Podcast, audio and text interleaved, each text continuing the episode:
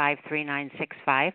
That's six four six five nine five three nine six five. Alrighty, and uh, remember that next month is National Poetry Month. We talked about that a little bit last week. I want you to think about what you're going to do to celebrate your craft and be, like I said last week, you know, be creative. Everybody does the whole poem a day thing, and that's fine if you want to do that. But step outside the box and, box and do a little bit more. And some of the examples I gave um, you know, one of the things I'm going to do is I'm going to print out 30 poems on pretty parchment and wrap them in ribbon with a little wax seal, and I'm going to carry them with me in the car. And uh, at some course during the month, it might be five in one day, and I might skip two days and then three the next day. And but by the end of the month, I'm going to give out all 30 of these uh, parchment scrolls with poems on them, different poems on them uh, to complete strangers. You know, you might want to think about something, writing one on a pretty note card and sealing it in an envelope and popping it in people's mailboxes, or carrying them around with you and just walking up and saying Happy Poetry Month. Get together with some of your friends locally and go to an old folks home and do a poetry reading. Read some poetry classic, classics to people. You know, think of something that you can do that you know feeds feeds the community that that shares our craft and our love for poetry outside of our own box. It's easy to sit there and say I'm a writer so I'm going to do something easy like sit down and write 30 poems in a month. You know, yeah, everybody can do that because we're sitting in the privacy of our own little offices or our own little comfy writing chair, whatever it is, you know, but do something different. Do something where you reach out and touch other people and share that beauty for the the craft that we love so much with other people as well. So that's next month, but today, as I have been doing for the last couple of weeks, looking up what because every day is something, something special. And one week we had um it was like National Women's Day and and then we had National Scent Day and this week, this week's fun. Today, a lot of you may or may not know, is National Weed Appreciation Day. No, not that kind of weed. not that kind of weed. We're talking about weeds like ragweeds and dandelions, okay? So today is National Weed Appreciation Day. And so I thought that I would share some fun facts about weeds, and I picked the dandelion because that's my favorite weed.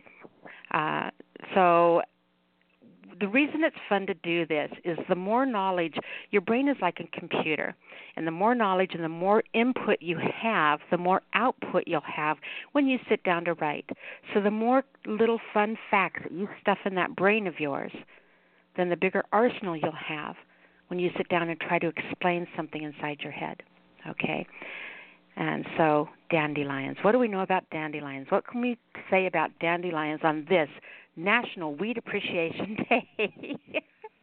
so, did you know that as I go through this list, try to think of ways that you could take these facts and twist them into some sort of poetic comparison or a metaphor or how you could use those in your writing. Okay? And there's some good ones in here. So, did you know that the dandelion, the little weed dandelion, all right, is in the sunflower family. Um, probably not too surprising because what looks like what, what it looks like, but anyone remember the painter famous for painting the more regal cousin to the unruly little dandelion? Anyone remember who that was? Van Gogh, maybe? Hmm? Yeah. So Van Gogh painted the regal cousin of the unruly little dandelion. How could you use that, following that train of thought? How could you work that into something poetic? Van Gogh painting the sunflower, which is related to the tiny little dandelion. You know, that's that every single day you walk by and there's that little wild reminder out there. How could you use that? Okay. There are about a hundred species of dandelions, and all of them are beneficial. How, you say? Google it, my friend. Explore, learn something. I'm not going to go through all 100. the name dandelion comes from the French word dent de lion, or lion's tooth, which refers to the serrated, serrated leaves. So here you have this adorable little tiny flower, but it's actually the the the French name is dent de lion. Dandelion is how that comes. Dentilion. Um, So all the little serrated leaves are the teeth of a lion. So this cute little adorable weed has such a ferocious name. You know, everyone thinks that it comes from the dandelion looking like a lion's mane. No, it's the lion's that means the lion's tooth. It's dandelion. All right. So dandy, dandelion flowers do not need to be pollinated to form seed. So you know, even though you see the bumblebees, the fat little bumblebees on there, you know, prancing around, they don't need to have pollination in order to seed. You know, so if you think about if you use the dandelion as a metaphor for something, you know, you know, imagine it as a woman. You know, she doesn't need anything else to complete her. She's wild and unruly and you know, how could you you know, she doesn't need something else there to to be full fully formed, to be complete. You know, so how could that be used in a poetic description of something? How could you, you know, use that? Every part of the dandelion is useful. The root, the leaves, the flower. It can be used for food, medicine, to dye uh, clothing, colorings. Uh, dandelion is rich in the source of vitamin A, C, K. It also contains high levels of iron, calcium, and potassium. And if there ever is an apocalypse and there is a food shortage, you can survive. Think about this all the people who have starved to death. You can survive and live on dandelions. The nutrients and stuff in dandelions, there's everything in there but but uh, um, protein. But you know where, where there's dandelions, there's earthworms, so you'll be okay. But you can survive during during post-apocalypse world if there are still dandelions, which there will be, and I'll get to that in a minute. Um, ready for this one? I almost didn't put this one on here because as far as inspiration inspiration goes, this one's a gem. All right, I love this one, and it's something that I used to think as a kid, but to see it written out was pretty freaking awesome to me. So a dandelion is the only flower that represents the three celestial bodies of the sun, the moon, and the stars. The yellow flower resembles the sun, the puffball remem- uh, resembles the moon, and the dispersing seeds resemble the stars. Now tell me that is not poetic, inspirational fodder to its best. Okay, this one actually made me really laugh out loud. If you mow dandelions, they'll they'll grow. if you if you use your lawnmower and mow dandelions, they grow shorter stalks just to spite you. I swear to God, that is word for word. That is the quote that I got off the internet. If you mow dandelions, they'll grow shorter stalks to spite you. And I thought, you know, because to me, you know, the wild and really little dandelion. You guys hear me talk about dandelions all the time. They're dandelion fluffs. I'm planting seeds. If they grow, they grow. Whatever, you know. But just to think that, you know, oh yeah, you're going to run over, I'll spite you. Just the spunky little dandelion flower. It just, it just really, really made me laugh. Um, so we talked about the post-apocalypse world. Dandelions are quite possibly the most successful plant that exists, masters of survival worldwide. All right, they're kind of like you know, even though they're much cuter and I love them much more dearly, but they're kind of like the cockroach of flowers. You know, there's no other flower more sturdy and durable and successful than that of the dandelion lineage. Um, also, dandelions, you may not know, are not indigenous to the United States. They were brought over as a garden flower from the Europeans because of their vitamin content, and possibly they're figuring as early as the Mayflower. All right, but they are not indigenous to the United States. The root of the dandelion can be a substitute for coffee. So remember that the next time you're out. Just run out in the backyard, dig up some some dandelion root, dry it out in the oven, pound it out in your with your little mortar thing and yeah, there you go. So those are your facts about dandelions for National Weed Appreciation Week.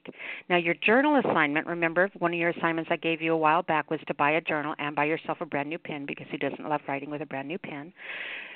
Your journal assignment for this week is I want you open up to a nice clean page and I want you to write down in your journal every memory you can think of that includes flora. All the flowers, plants, trees, and weeds um, from over the course of your life that entang- that they entangle. Um, all the memories you have that include plants and trees or flowers or things like that, such as, for me, one of them is Mr. Garlic. Now, Mr. Garlic was the man that lived next door to us, and he built our house in 1932, and then moved, later on built a house on the property next door, and we bought the house, the old house from him. And Mr. Garlic was a gardener and he loved his yard and had that perfect lawn. And he used to pay us girls, my sisters and I, we'd get those little little brown lunch bags and he used to pay us a penny for every 10 dandelion heads that we would pick for him to keep him out of his lawn. And one time I thought about it and I was looking over there and I wanted to go up to the store and get some penny candy, you know, bazooka bubble gum or whatever it was. And there were no dandelions to pick. And so I sat there and I ran around our yard and I found all of the dandelion fluffs and I started blowing them into his yard. It's kind of like job security, you know, right? So that's one of my memories of dandelions. I have lots of memories that include dandelions. So I would write all of those down in my journal. So write down uh, write them down and feel free to include other things like um, how the flowers or the floor or the trees make you feel, things you associate with them, things that you can write down to describe them or what they mean to you or, or the emotion that they make you feel. Okay, so uh, that's your journal assignment. All of this brings imagery to the forefront in your mind. Doing exercises like this in your journal or assignments like this in your journal, it kind of feeds your muse. It's going to linger in your brain like the smell of roses on a warm day, and unknowingly you will feed off of it and be inspired by it, and it will pollinate your creative side. You know, anything that you have input into your brain, especially feeding your creative side, you don't have to sit down and be creative and create a poem at that moment. But if you continually feed that part of your brain that runs off of imagery, that runs off of your senses, that runs off of that side of you that you have that's uniquely you, that creative side of you. As long as you continue to feed that, the more you feed it, the more active it will be. All right? So, I also, at the beginning of every show, I give you a writing exercise and a writing prompt. All right. Your writing exercise is meant to make you sweat a little, jump outside the comfort zone, look at things in a way you may not normally look at them, do things you may not normally do. Now, a writing exercise is not always writing. All right. Input is important. Life experience is important. You know, if you don't live, you can't write. If you don't have something, if you don't do something that's right worthy, then how can you write something worthy of writing? All right? You have to be conscious of the world around you. You have to look at the little things.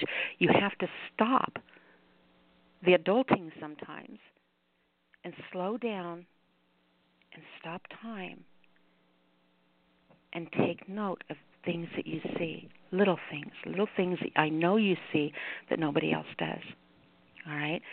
So, what I want you to do, since spring has sprung and is in the air, and kind of keeping in tune with this whole thing, I want you to, your writing exercise this week is not writing at all. I want you to go outside and I want you to pick a flower. Or buy one if you have to. Flowers aren't blooming in your area yet, uh, for those of you up in the snowy Canada area still. But I want you to pick a flower. And I want you to put it in a vase in the center of the table or by your computer or on your nightstand where you see it every morning before you, when you get up and every night before you go to bed. I want you to put it somewhere where you see it every day, a lot. All right? And I want you to watch it closely. Pay attention to it. Watch how it changes.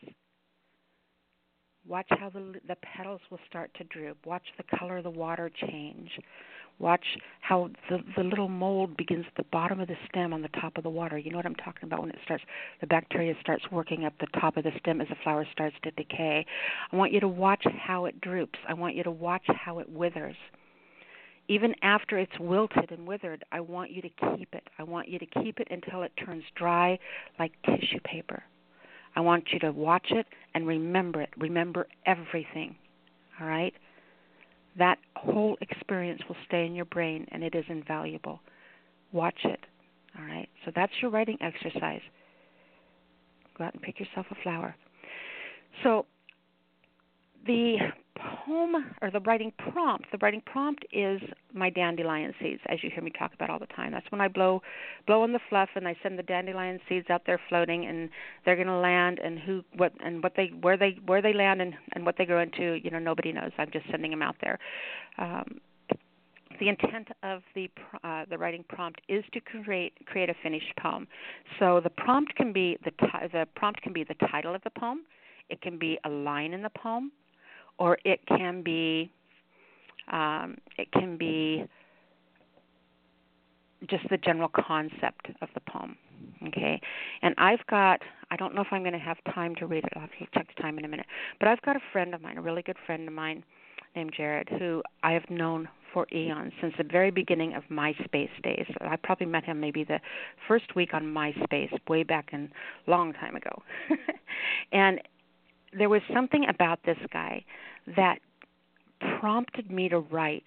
I mean, I read a I read a post to his. He he wrote a reply to a post one time and his reply i mean i immediately sat down and wrote like this great big huge long poetic response to what he wrote and then i sent him a message you know talking about how i absolutely loved what he wrote in response to that thing and he sent me back a reply in poetry form he wrote just wrote me a poem back I thought, oh, well, that was nice. So I sent him another message, and I was talking to him like, but for almost, I'd say six months, he never said a word to me never spoke to me. All I would ever get back is a poem. And and it was it was just it was kind of weird. but everything that he wrote, I mean, do you ever have you ever met one of those people that you just click with?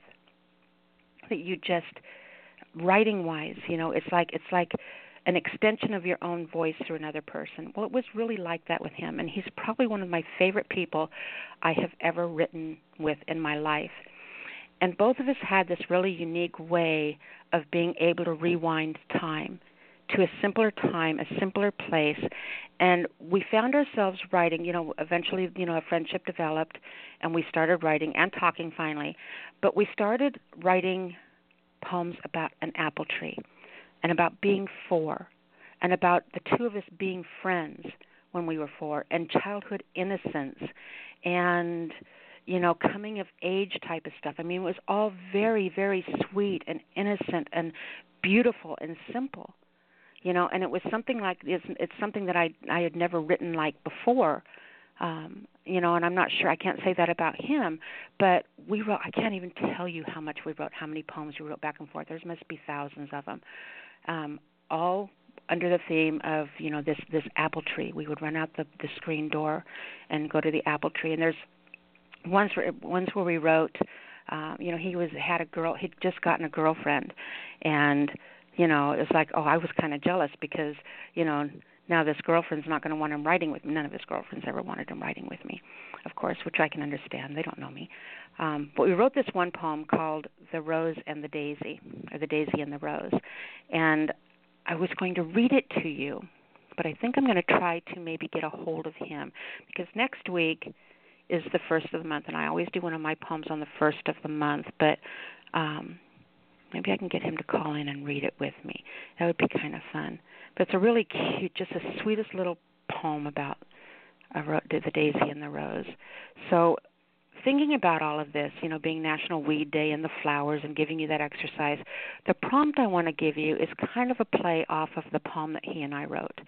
And, you know, just in case he happens to listen to this show tonight, I just want to tell him that I love him very much and uh, I'm really thankful that he has been in my life and uh we've done all the writing that we've done. And uh yeah, I'm just really thinking about him a lot today being National Weed Day. and that will be very endearing to him, though it does not sound like it is very endearing at all. It's Happy Weed Day. I'm thinking about you, Jared. Um, so anyway, the prompt that I'm going to give you is kind of a play on the poem that he and I wrote together, and um, the the prompt is going to be. I really want to read this, but I I don't think I have time. Um, the prompt is the garden gate. Okay, the garden gate. That is the prompt for this week. So whatever way you want to take that, a title or a line in the poem or the general concept of the poem. That is your prompt, writing prompt, and it is to generate a poem. All right, maybe he'll call in and read this poem tonight. So we'll see. I'm going to copy it to him and tell him to call in and read. We'll see if he does. That would be pretty cool. Then I don't have to do it. Yes.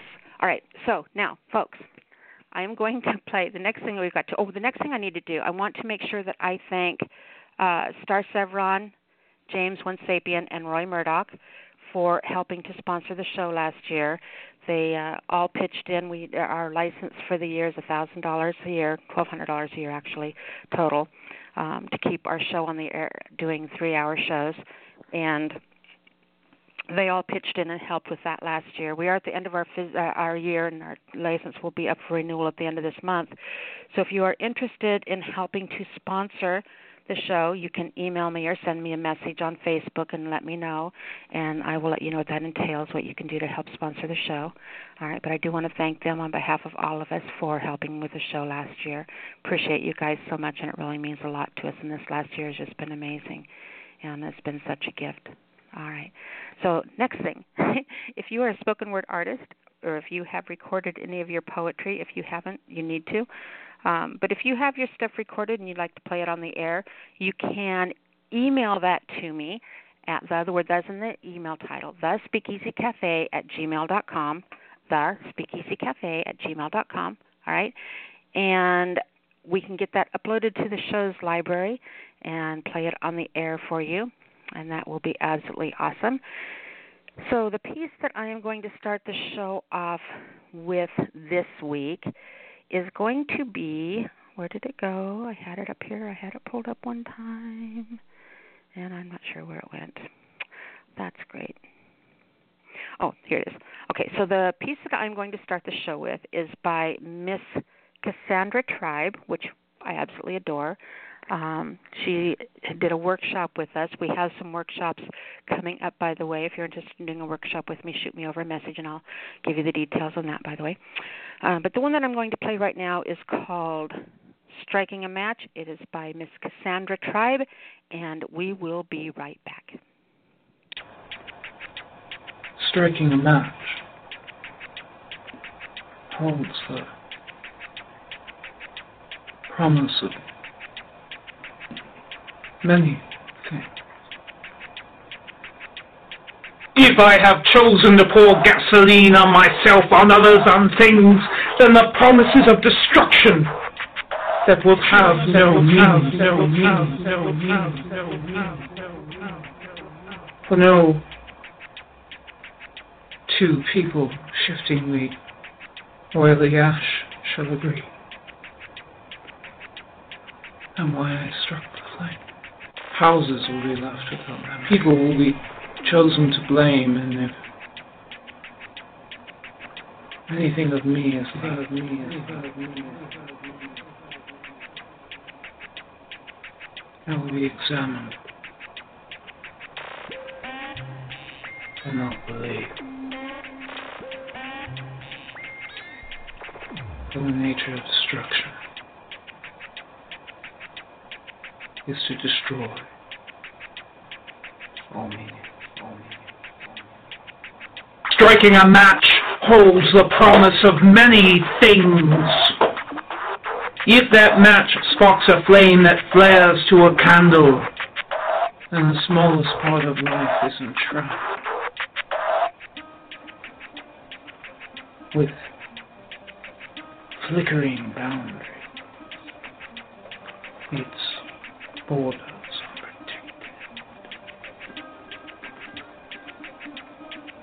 are up by the waves of night and changing.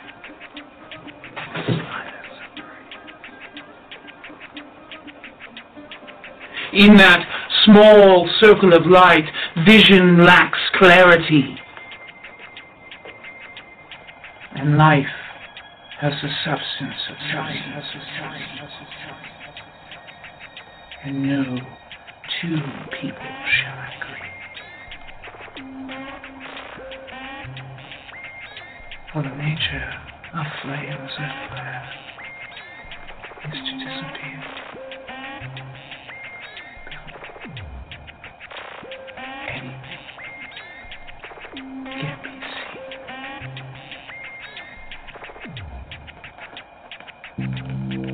Striking a match holds the promise of many things. If that match falls on wood pile just so, then flame feeds fire.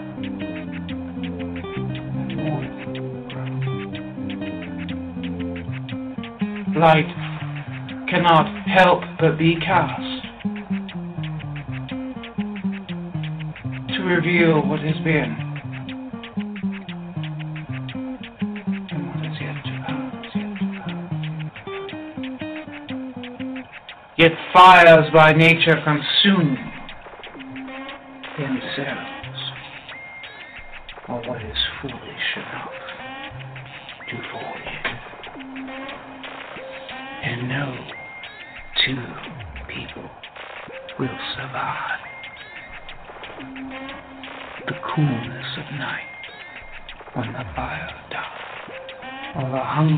fire. For the nature of being consumed is to stay till there is nothing left within. within. No one person can survive in darkness, cold. For each and all are beyond their control. In striking the match,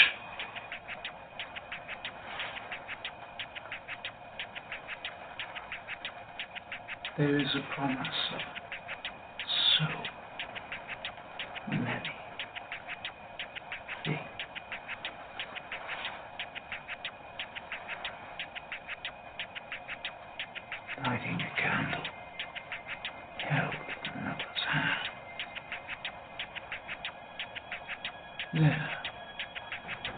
circle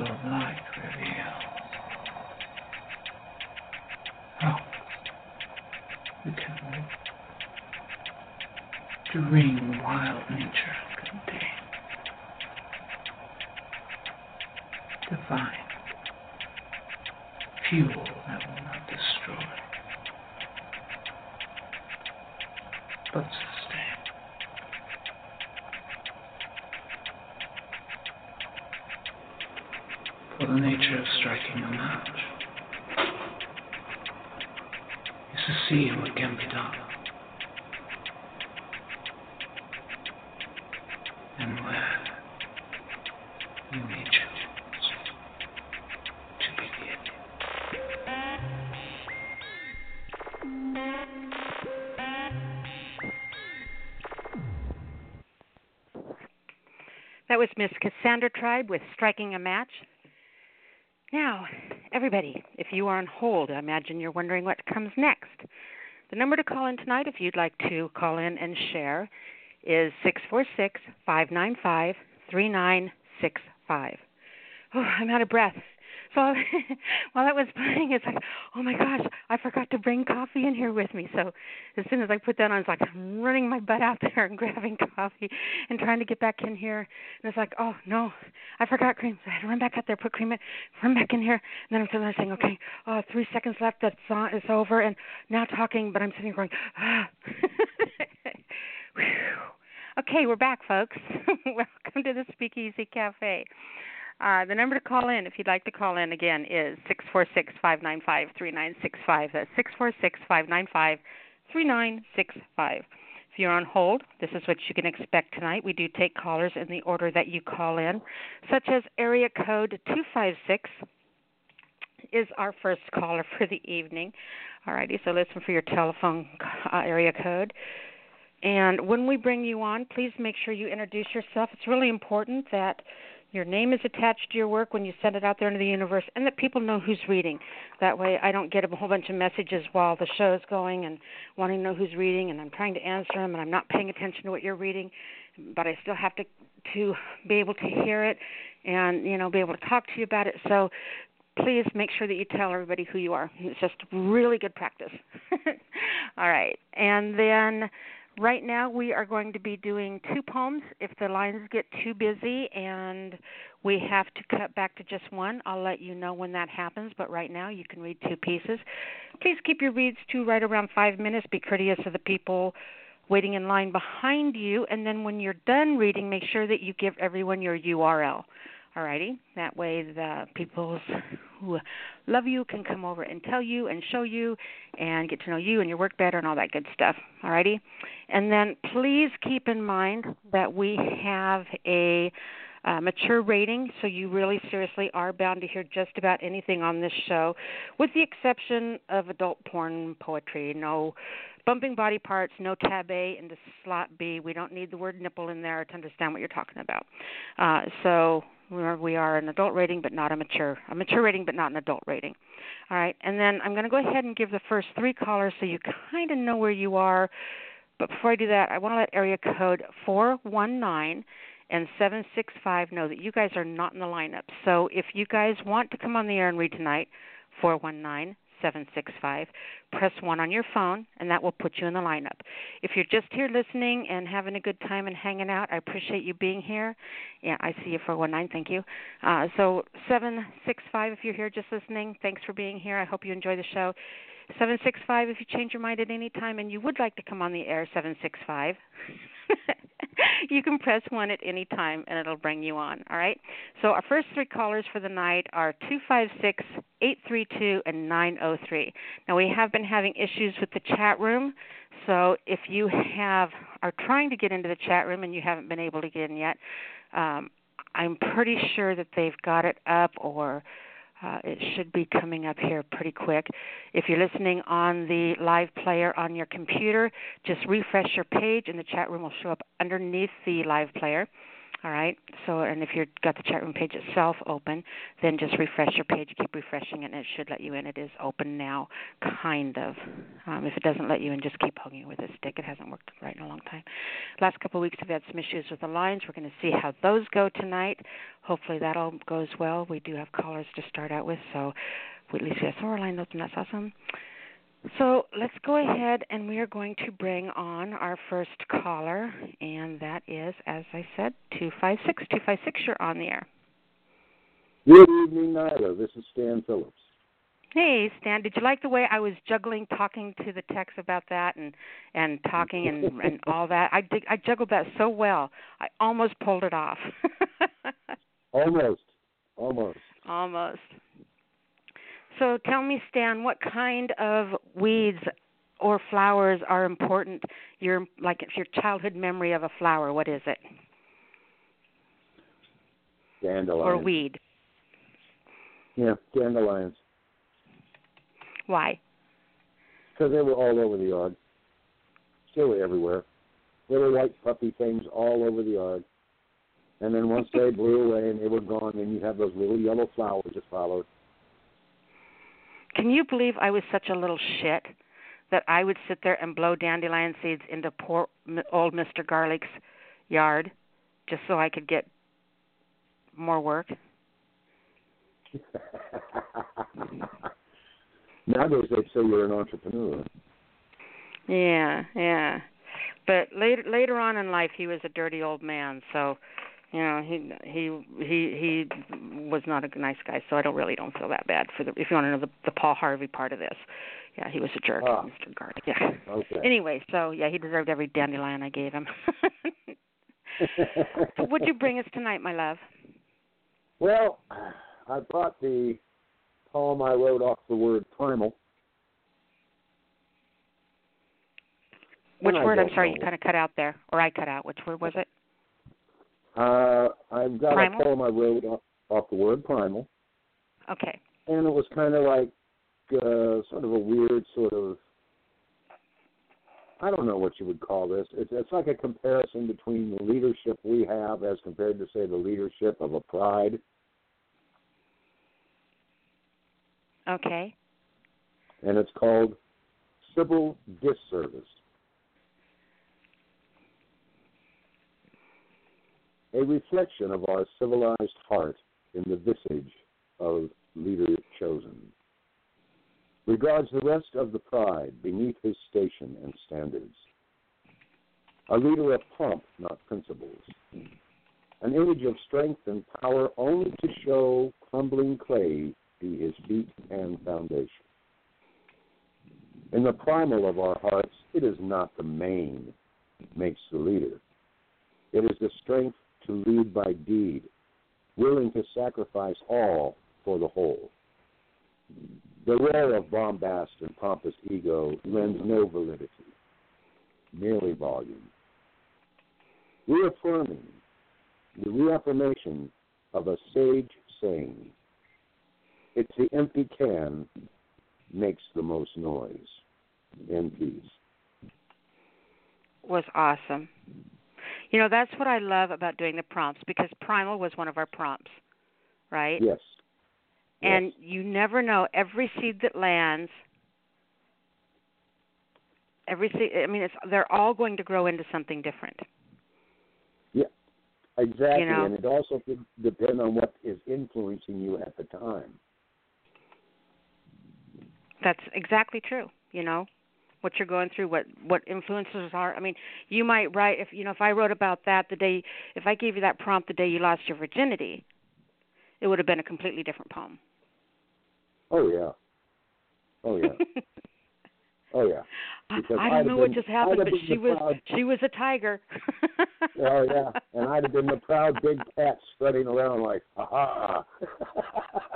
mhm. Yep.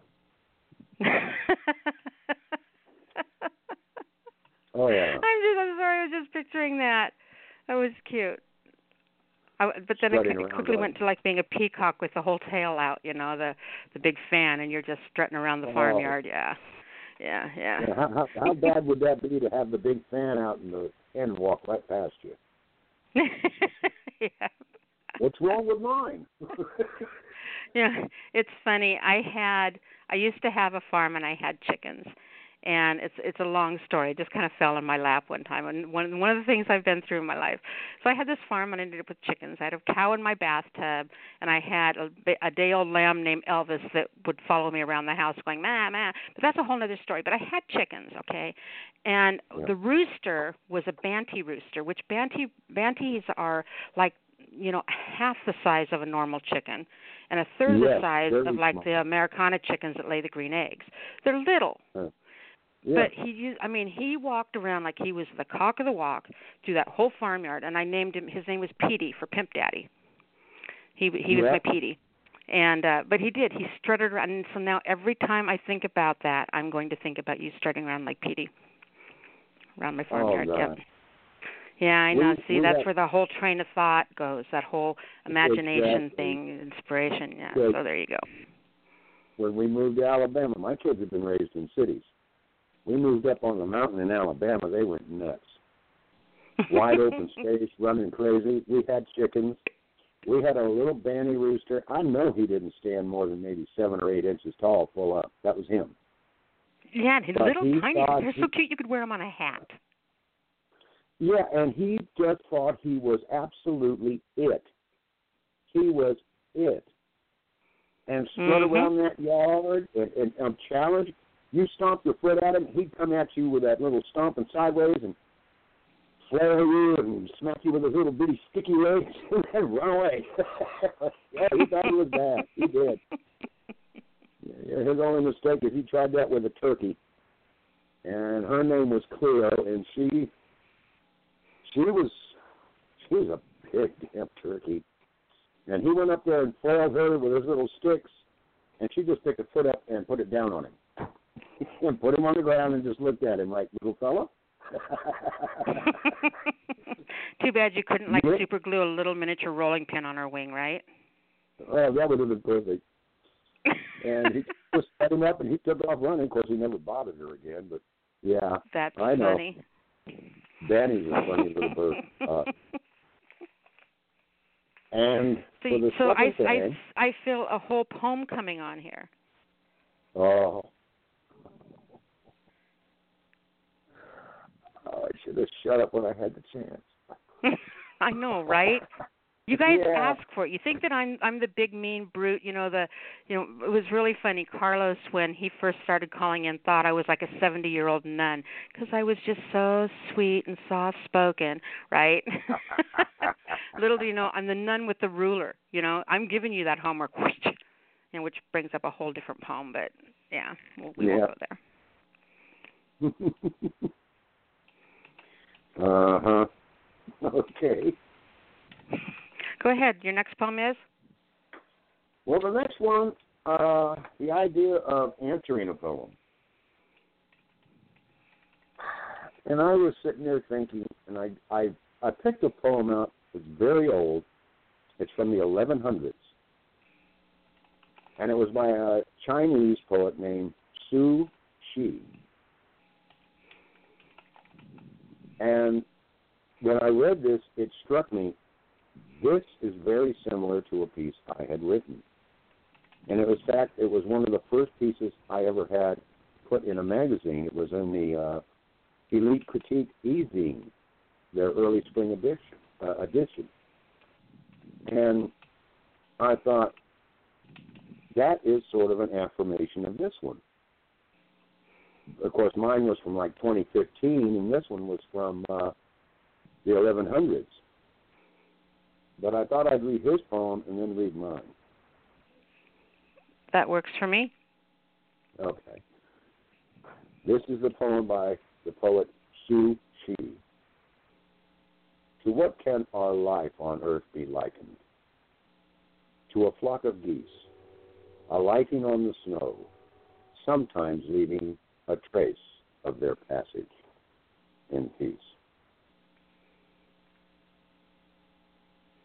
Beautiful. Yeah. And then I thought about this piece I wrote called The Lake.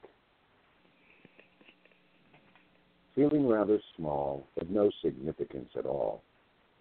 I meandered through life, short on joy, long on strife. My point for existence just seemed a mere pittance. Make change in the world, not even a dent, a lifetime near over, appearing no stint. So took a stroll alongside a lake, sought serenity for my old soul's sake. As I stood at the shore all alone, picked up and tossed in a single stone. Watched the ripples across its face thin and fade without a trace. Just then, I found a crystal clear thought, the value in life that I had sought. As the stone in the lake, the ripples fade, but still an amazing change had been made. The stone displaced water, a fact well known. So the entire lake's level was raised by one stone. All life has meaning, cause and effect. Changes occur we may not detect. Just in being and the actions we take, we all change the world like a stone in the lake. In peace. That I love it. I love the the first one. The you know I love knowing where something comes from. The whole act of inspiration to me is just amazing. You know, having something I want to know where it came from. I, I I'm not just happy knowing that you made the color red. I want to know how what happened you know? So i really like it when you guys share that. And you know i love that you read the poem first. I love that the you know i just was awesome. Well thank you. Thank you. Yeah the funny thing is i would have never even known about that poet. Uh you know how you have your prompts the homework right and the uh, exercises well on world poetry open mic they have the poetic the poet of the month. And we've done Sandburg, we've done uh, Updike, you know, as poets. One of the mm-hmm. poets of the month from them for one of the months was Su Shi. And I was reading that poetry, and that was one of the poems I chose to read on that venue. And then when you brought that up, I was looking through some poetry, and I came across that poem again, and I said, wow, I recognize that. I recognize that from somewhere, you know. And then it dawned on me. I did write something similar to this. And it's amazing how an inspiration perpetuates itself. I mean, this gentleman wrote in the 1100s. And even now, that concept that we do leave a trace, there is something about us that changes what follows is perpetuated on even to a new millennium.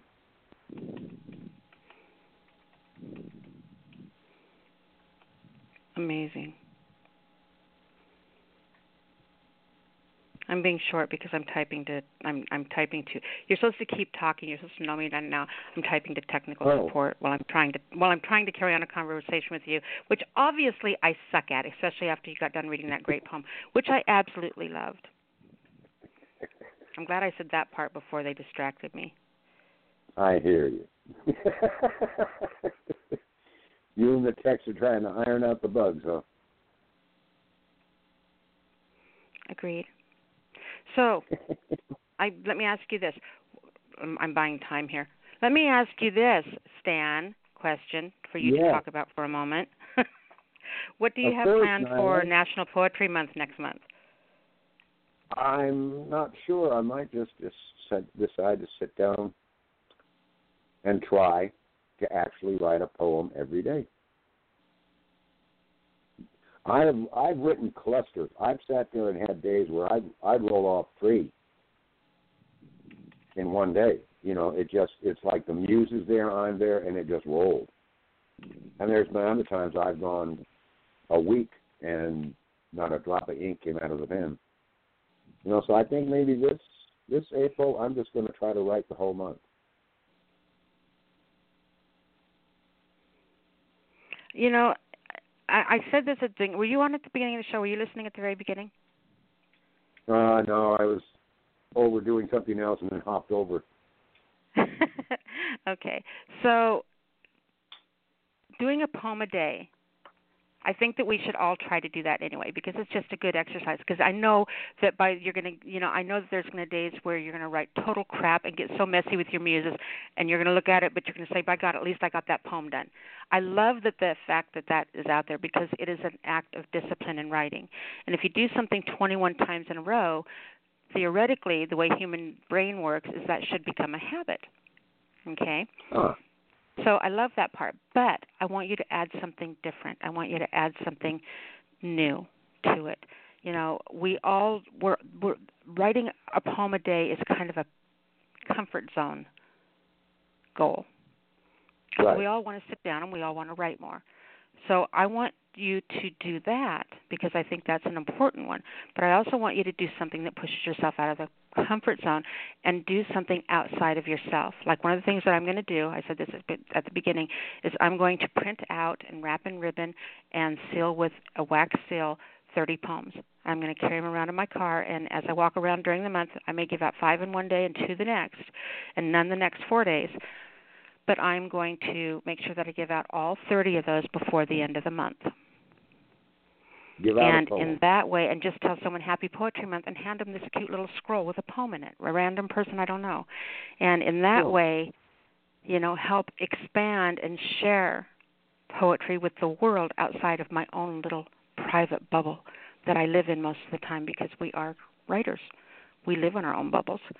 So I'm, you know, I want I pop the bubble next month and have you reach out and engage with the world and share what you love with the world by doing that. Or you know, write them on little note cards, print them out and putting them in a neat little note card that says Happy Poetry Month, and leaving them in random people's mailboxes or on their desks at work or actually probably shouldn't leave them at desks at work because that could turn into he left me a love poem and now he's just and and, uh, and then next thing you know you, you know you're on the sex offender list. So we can't have that. So don't do random poems on work desks yeah. uh yeah. that took a turn south real fast. So yeah i love the 30 i'm going to be doing the 30 i mean i always do that every month so it's good that we do that but i want to push you that is my job.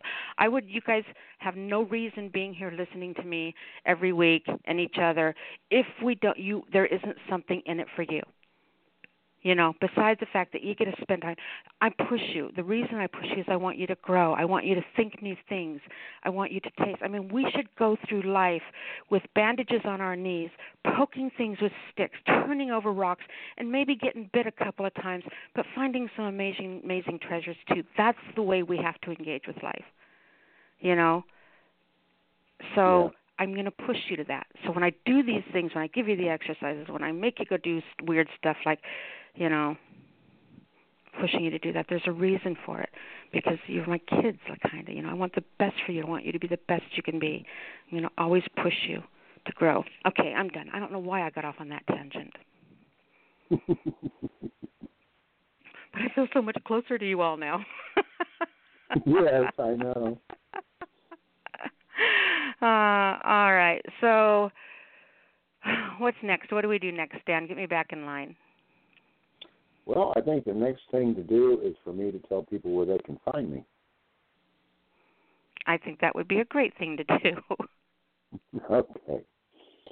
Uh, you can find me in the 2017 anthology and the 2018 anthology of World Poetry Open Mic. You can also find me in the Outlaw Poetry anthology, We're in Cahoots, all on Amazon. You can, afford, of course, find me on Nyla's Speakeasy Cafe.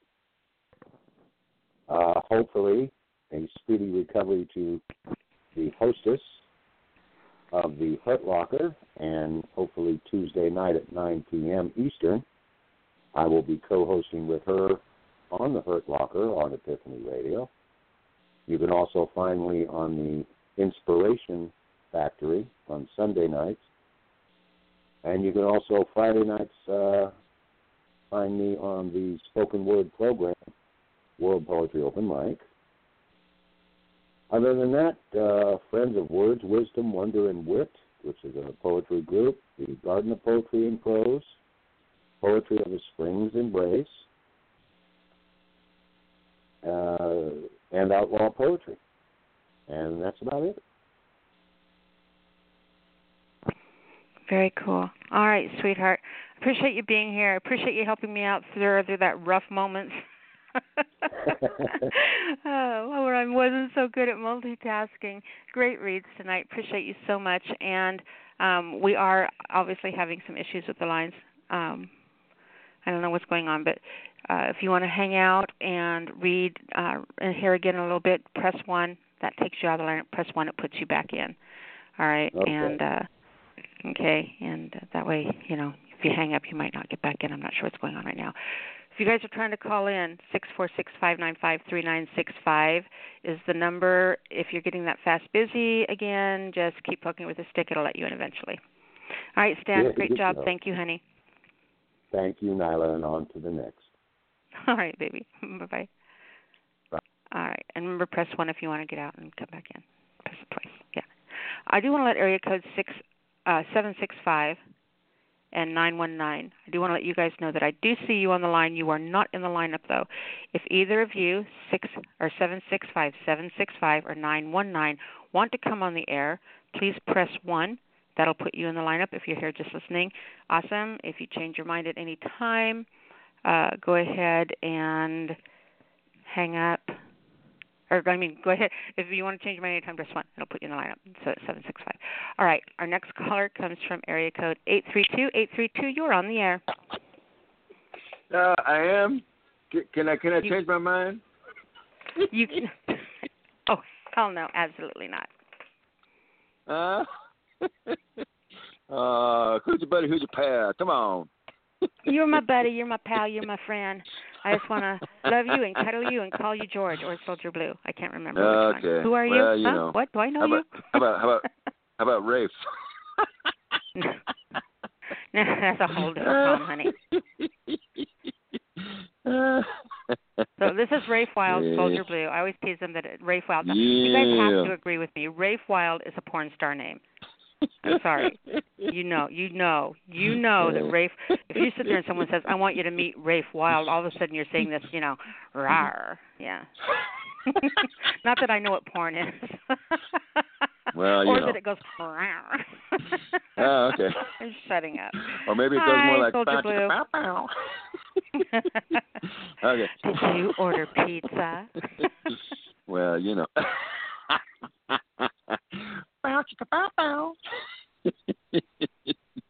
You know, And it, other it's really funny. I tease that. about the Hmm? pizza boy all the time, but I actually have. There's a line in a poem I wrote one time that Uh-huh. says, "You're the reason I didn't tie up the pizza delivery boy. Keep him there till I was done." Yeah. Yeah. That's actually a line in one of my go. poems. Poor pizza delivery boy. Oh, okay. Yeah. Hey. Yeah. I don't know why I'm sharing all this uh, stuff with you. It's like I uh, got diarrhea of the mouth okay. tonight. I'm telling you what guys all my secrets. yeah. Someone stuff me. So what you got it's for me, okay. darling? Well, actually, I wanted to start off because I was thinking about this uh, earlier. Because I mean, it just I mean, it, well, first of all, the, the, the situation that I wrote wrote to is is one that's you know obviously something that uh, has far-reaching consequence and has you know uh, recent ties to recent history.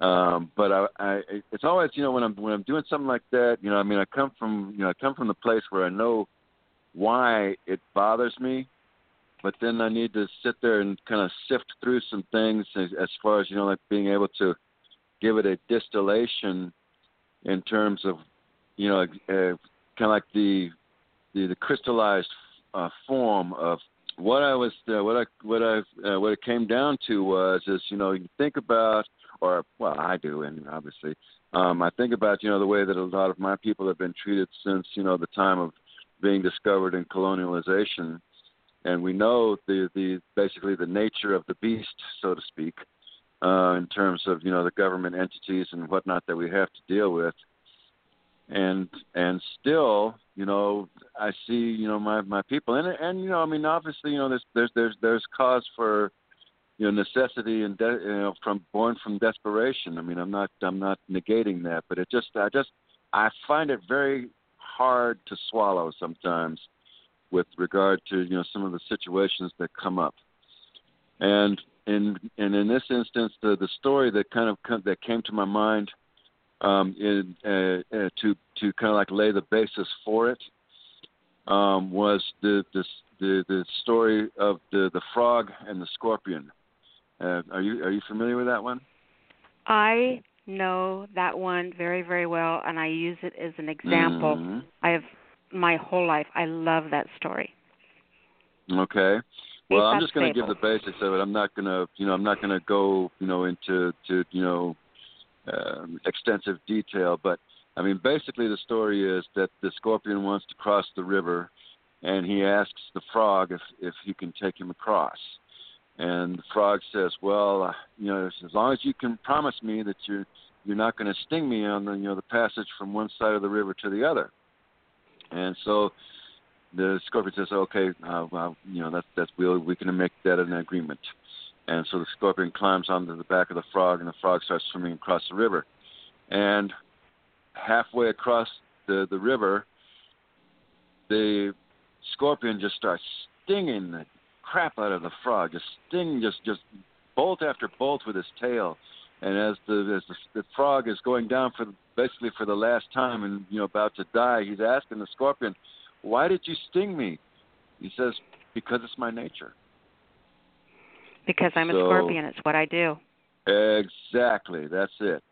That's exactly it. Because it's my nature. Um, you know, so and it, and it, who's that's, who's at fault there? You know, I love. You know, there there's more to the. To me, there's more of a you know, more to that. It's a little bit deeper. It's like where does the fault lie? Does it lie with the scorpion, or does it lie with the frog for believing the scorpion and thinking it could make the scorpion Yeah. change? You know, Sure. for me, it's really metaphorical for relationships between men and women. Well, I look at it from the point of uh, let's put it this way. In, in, in that regard, I would go. I would even kind of like step a little bit further back from it, in just saying that you know why does it need necessarily to be seen from a point of view of, of pointing the finger one way or the other, and not Mhm. just simply the fact of looking at looking at it from both sides, but from a from a a a, uh bit of a distant view to be able to see the whole picture. You know, in, in, Human you know, nature is what instance, you human nature is, and you need to accept Well, it for its humanity. It's good, it's bad, it's flawed, and and and it's light, well, it's sure. dark. And and I mean, one of the things that I've always tried to to take into account, and I mean, obviously, you know, I- it's colored by my own perception as being a man, but still, in all, I understand very well that being a man of the of Native culture is still only half of that story. So I do my best to try to understand and some you know in some kind of way you know by empathy uh uh try to you know include and and be aware of the the more female aspects of of the native culture and you know that's that's something that I've that I've always tried to do. I don't know how well I do it, but I but I try, and and you know try to keep that in my mind in in uh, that regard because again you know like I said it takes two halves to make the whole. So you know I do that as much as I can. Um, but there you have it. Um, the uh, this work is called Water Light Lies, and it's talking. Uh, well, it's talking about a lot of things, but the primary place where it starts is with the a lot of the flooding that's going on up north with a lot of my people and the uh, Pine Ridge Reservation in particular, and and yeah, just like I say, various aspects of that. So that's what this is working with, It's called Water Light Lies. Water, first medicine, first maiden. Ni Wichon. Water is life.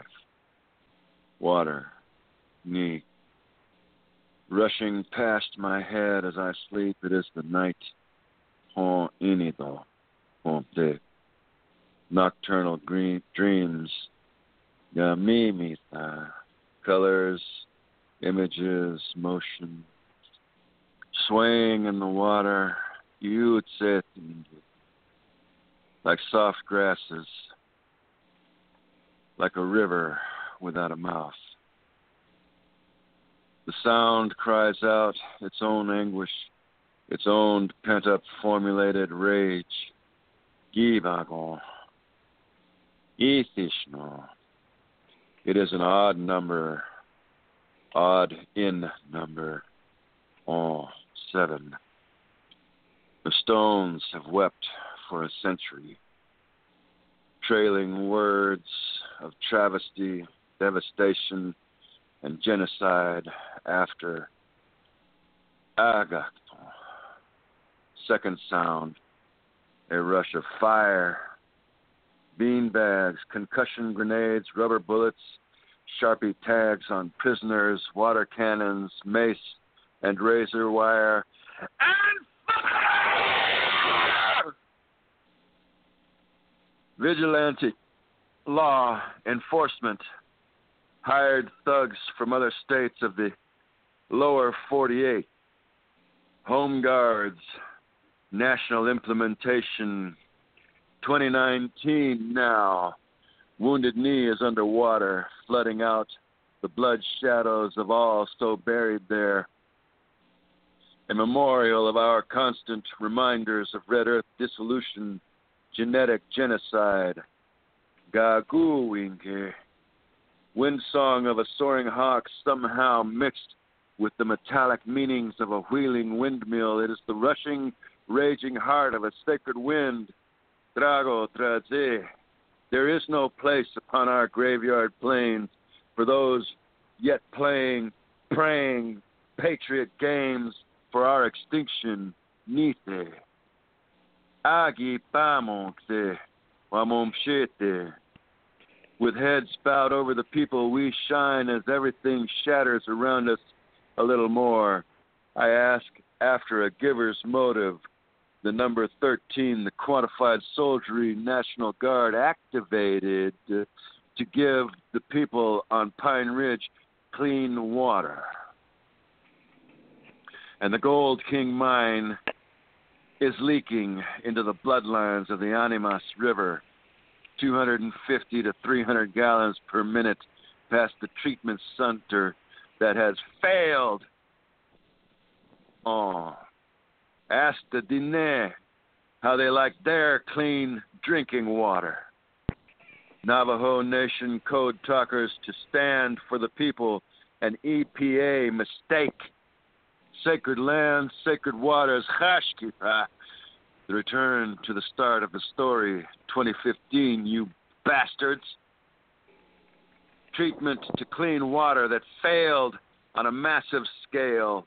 Death and dying reseeded, planted topside with bones from before.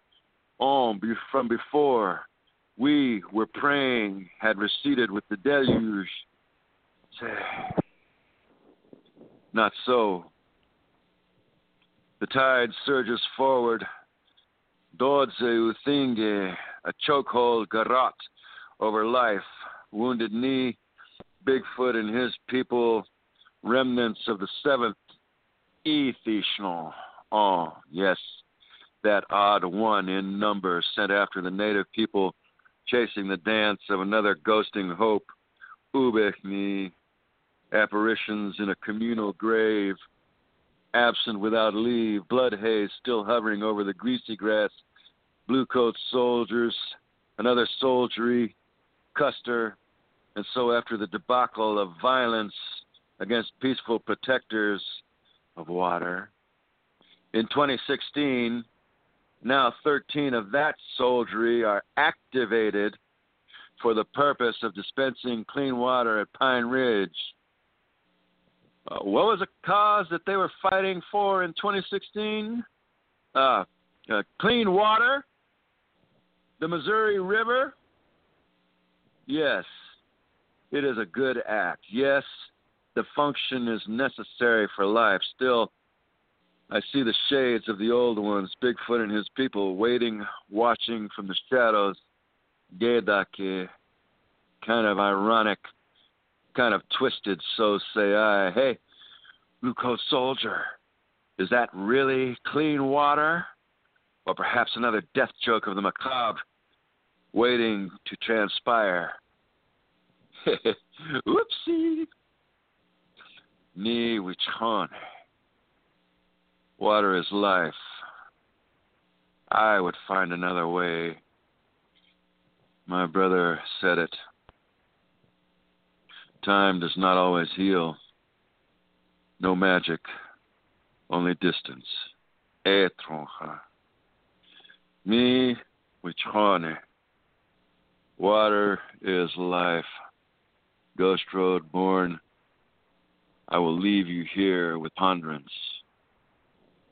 Lonke ujonge me.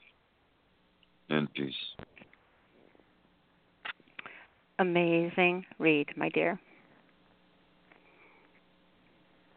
You know, I always wonder, and you know the answer to it. I mean, it's, it's the money.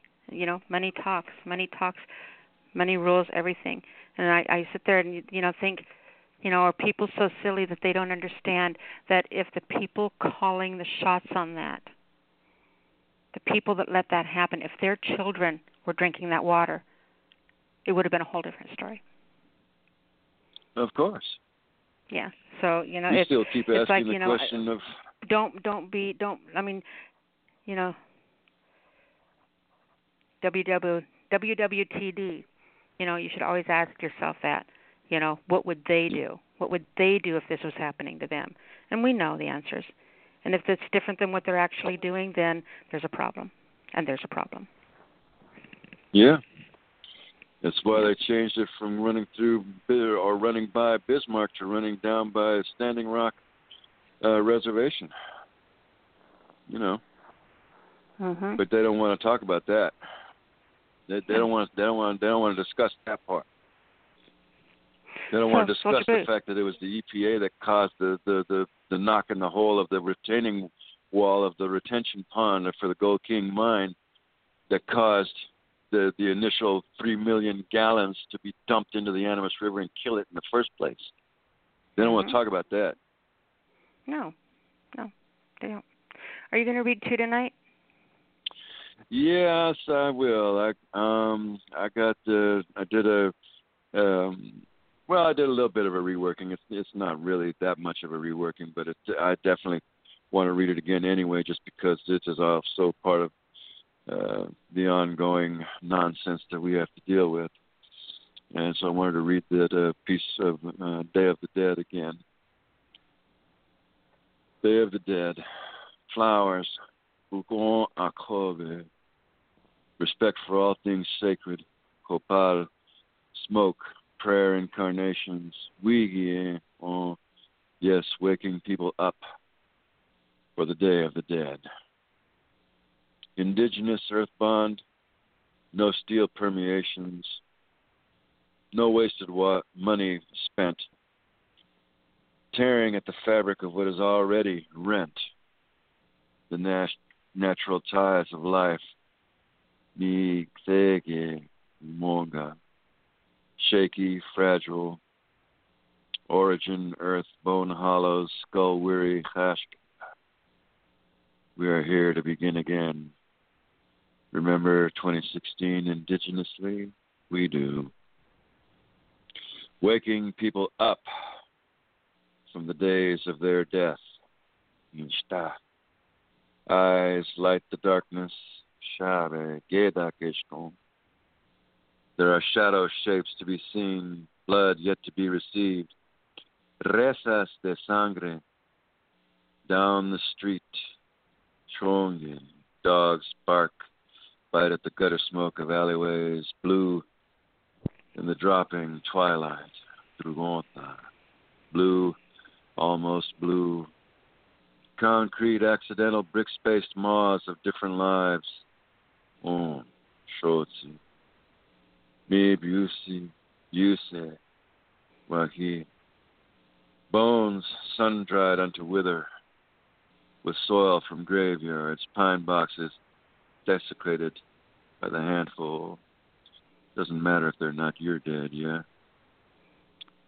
The cash casual, callous turning of sanctified sacred earth, we shall awaken the sodden dreamers from their earth bonded toil. It shall truly be the day of the dead. The sacred ash, gifts of the great mysteries, Jean Chabet, dark wood, the red buds of a Judas tree, the ignorance of the ingrate and insanity, a betrayal of all things good for want of greed, fortune at any cost. The debt given to us all et al. to pay for nothing. Yinge, Toga, the emptiness of a lean, gaunt morph of travel or travail, journey interrupted Dashingi.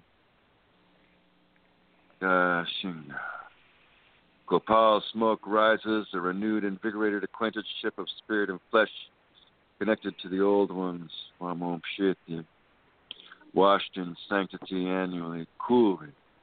A scent, a sense of the supernatural, and the ass clown in a red wig prates on, vindictive in his stupidity. Revelations the dead shall rise in protection of the grandchildren. Seven times seven, Somisek village, peaceful resistance. It is the time of awakening. Hey, Pudas, build your dumb wall around your house, you Egypt.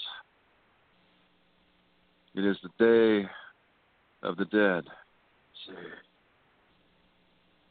We are the ghost road born. Our old ones have called us, thus we are knowing.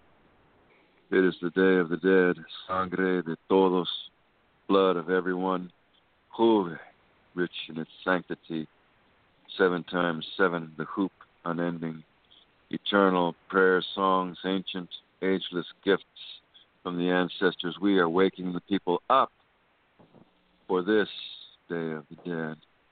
Oh, yes, we are here cerca del Rio Grande, Rio del Creador, the big river, the river of the Creator, watching toxins of a different kind flow downstream.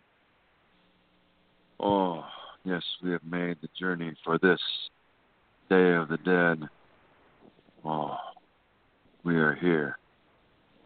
Donke, Ujonge, Ubeki energies. Absolutely incredible, my friend. Fantastic you. job.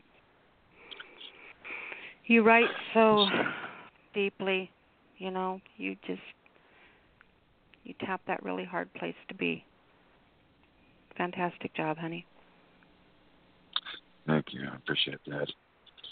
And uh, just as a uh, kind of a thing on uh, coming, times coming up. You're talking about uh, uh, poetry month and all that. Well, yesterday I went to uh, one of my fishing trips to one of my favorite bookstores and came out of there with uh, 39 starter images. oh wow! So the paint pots are restocked. The juice has already been reconstituted, and we're ready to go. I love it. All right, I can't wait to see what gets splashed on the canvas then. Hey. hey. so. so All right, you can find sweetheart. me at Rafe Wild, uh, Rafe Wild uh, uh, uh, Facebook, and in uh, parentheses it'll say Soldier Blue underneath. So that's me. Awesome. All right, Mr. Rafe Wild. there you go. we'll talk to you next week, sweetheart. Yes, ma'am. And as always, I thank you for this platform for self-expression. Our oh, you're welcome, hon. We appreciate you. Thank you. Thank you, Ms. Nada. All right. Our next caller, let me go ahead and give the next three callers so that I can keep track of you and you guys can know how soon you're coming up.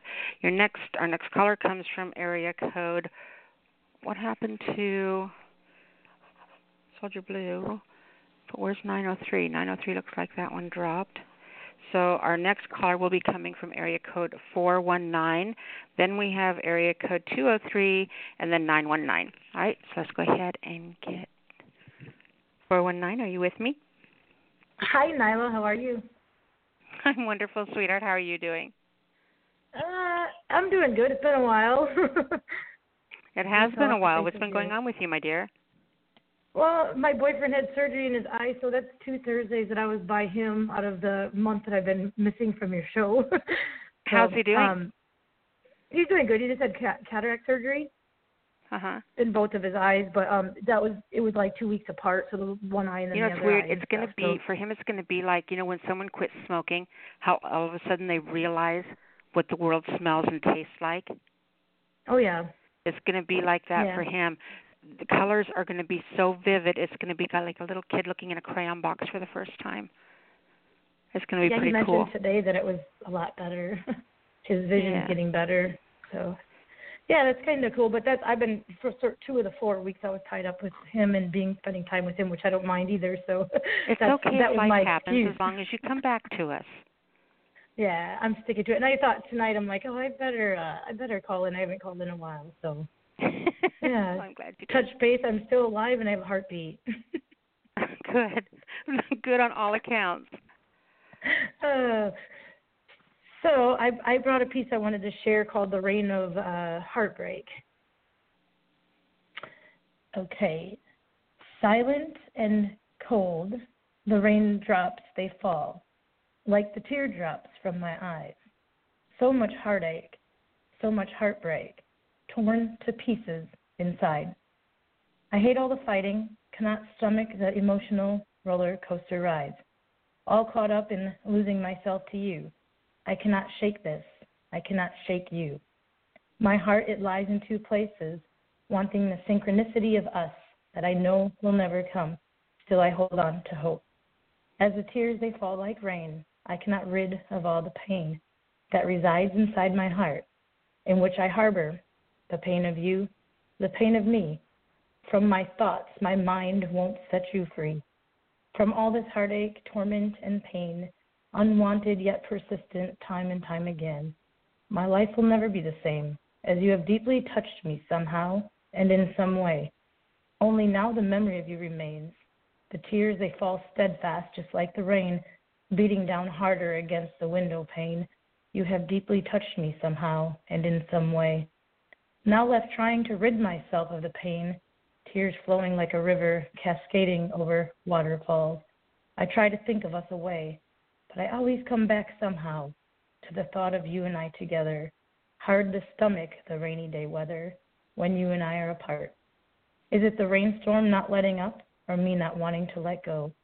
As I now live with the memories of you, and they seem such a lifetime ago. Silent and cold, the rain still trickles down. Inside my heart, I carry the crown that I bejeweled you with. You have adorned my life with your most precious gift, the gifts you gave of yourself. All I have to do is close my eyes to catch a glimpse, living with the memory of you, your eyes the most radiant of blue, and that smile that you gave could last for days. With the sunshine you provided, where the warmth and love of our hearts collided. Darkness now dwells from the shadows of the storm. The light is burning out. Even the embers don't know which way to turn.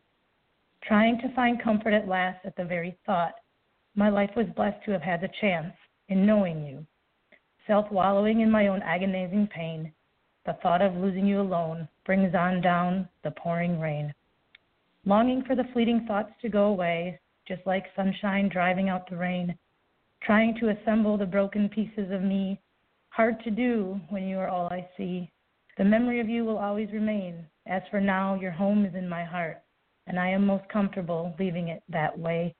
Trying to get through the storm, sheltering myself from the rain, embracing for the next time. Inevitably, it will fall again. Perhaps I will be more prepared. Perhaps one day, when it does rain again, I will dance these lonely teardrops away, and in my heart, may the sweetness of your memory always stay. And hmm, hard place to be. it, it it was, and it was raining when I wrote it. As I was sitting outside, it was pretty pretty nice actually.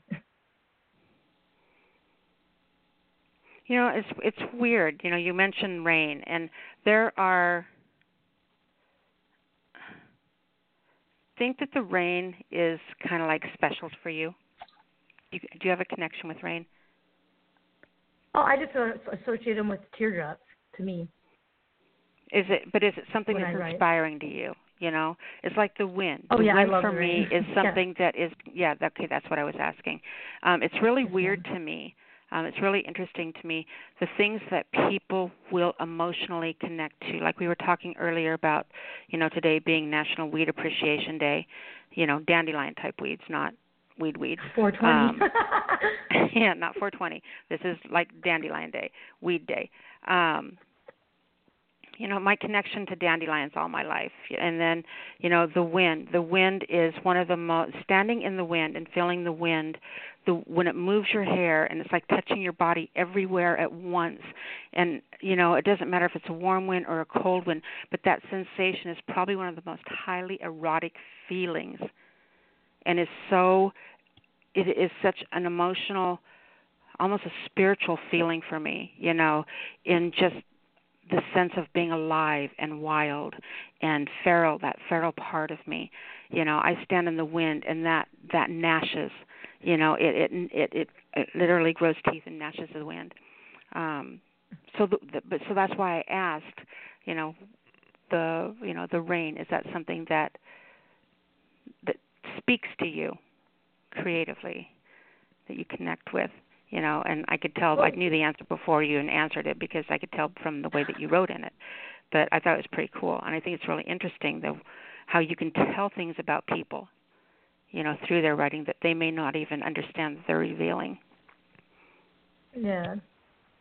Yeah i know a lot of my writing is from pure emotion so.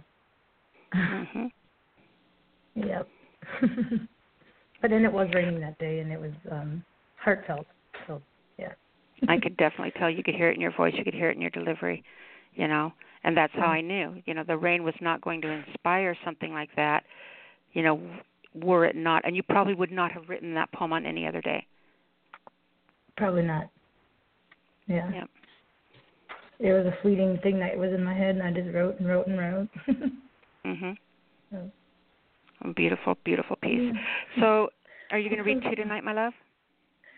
Um, I didn't really have another one picked out, and I thought that that one was. uh Um, I'm trying to think of a small. Yeah, I don't know. I didn't pick one out, so I don't really kind of want to just pick one and it's not complete or something. I wouldn't want to read something that's. Well, do you want to press one to go out of the lineup, press one to jump back in? Uh, I can do one? that. Okay. I could do All that. right. I'll just have to find one. And I'll give you time to find one. Okay. All right. Well, thank you. All right, sweetie. Thank you. We'll talk, talk to you in just a little bit. Oh, wait. Tell everyone how to find you first before you take off. Uh, um, Shelly Gambino. I'm on Facebook, uh, and then I'm also got my own page called Poetical Intrigue.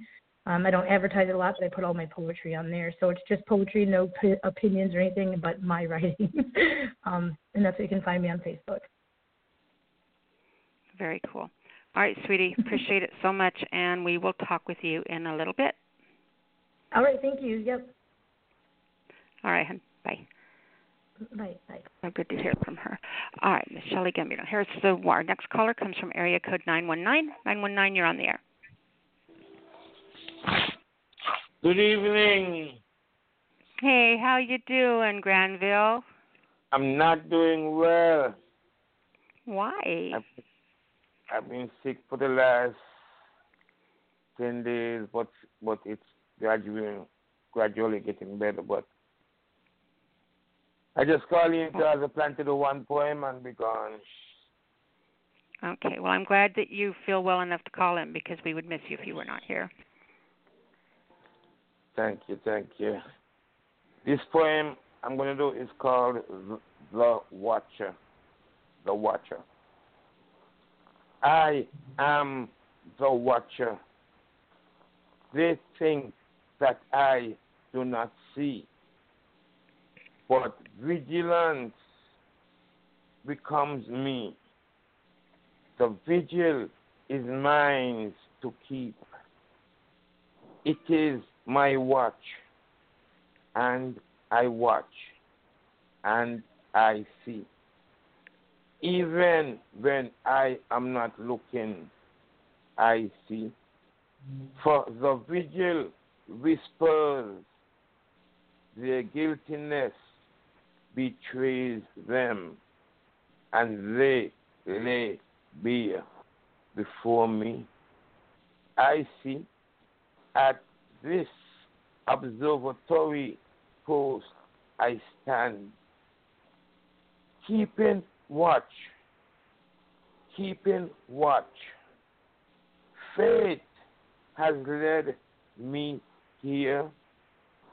I see the travail of men on their daily march, driven by the scheme of things, their faith lacking, their fears multiplied. There they stand in the valley of division. Tomorrow, the illusion. Tomorrow, days goes into evening, then the night, and the process repeats itself. Magnificence or madness,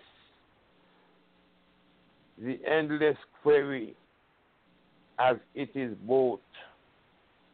Like the ocean rushing to the shores, only to retreat and return again and again. We are being played by the artificer of time, whom our folly amuses. It amuses us. We find humor here, lest the madness would be rampant.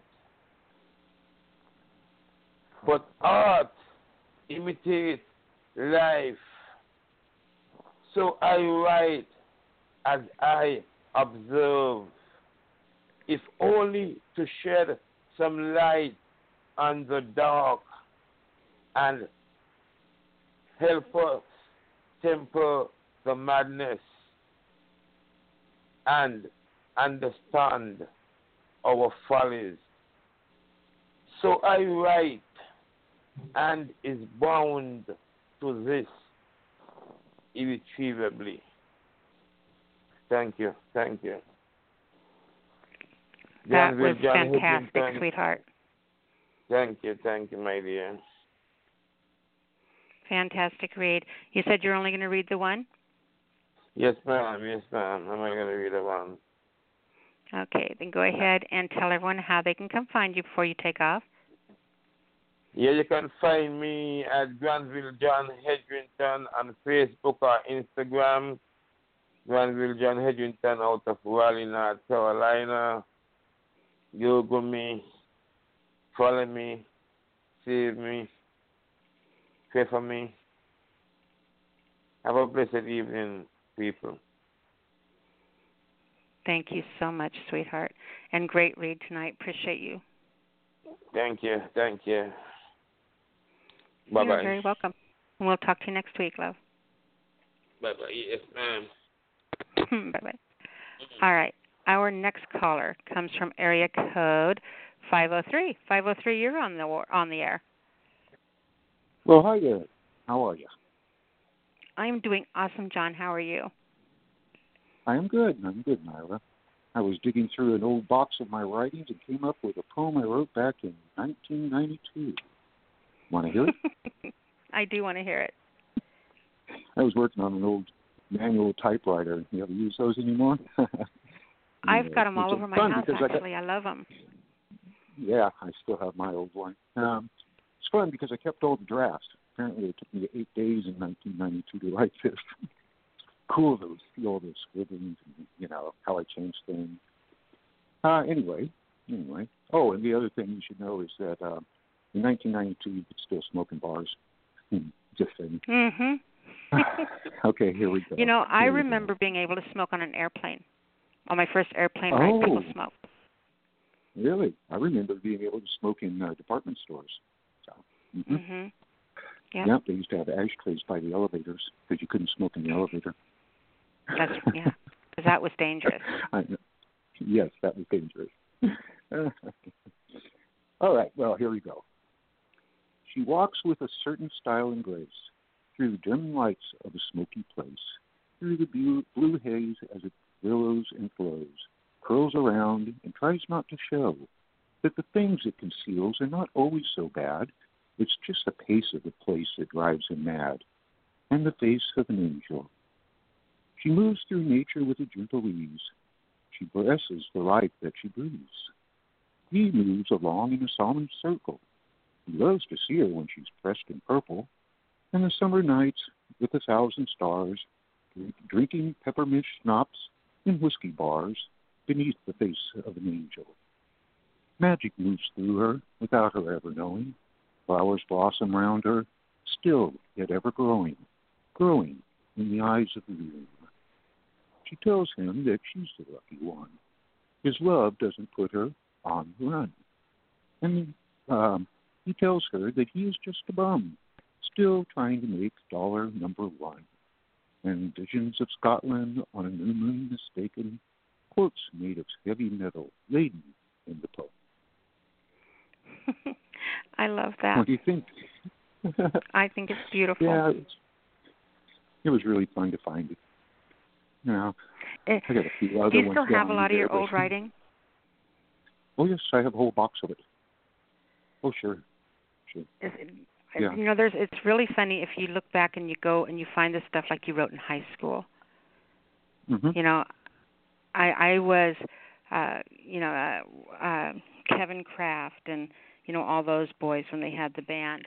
Uh, Mhm. I wrote this I wrote this song with them. I don't know if you ever knew that, but it went the Uh-uh. it went uh, I dreamed I took a ride on a paper airplane searching for the land of unknown with the fortune teller sitting on her mountain telling you fates of gold.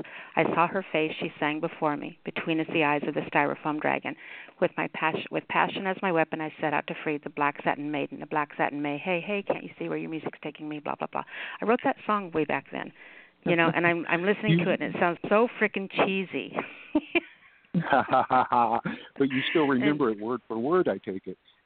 I You're that's as far that that's all I wrote. That's as far as. I got into. There is I, I don't remember the rest of it. That's all I remember now.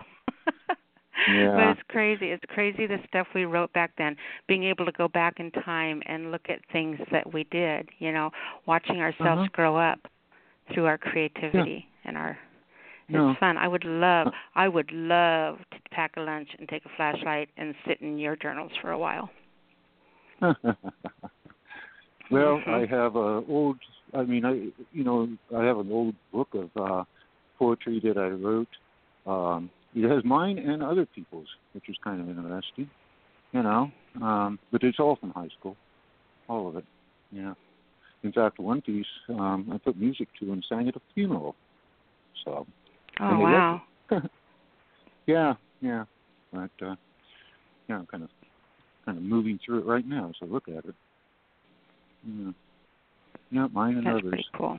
Mine and others. You know, It is. It's fun. for as long as we've known each other and our history, all right, Mhm. we should work on something together, a piece of writing. You know, work on the lyrics and then you can put it to music and sing it. But we should do that. Okay. You know, You we like I the think lyrics? that I'll put it history really?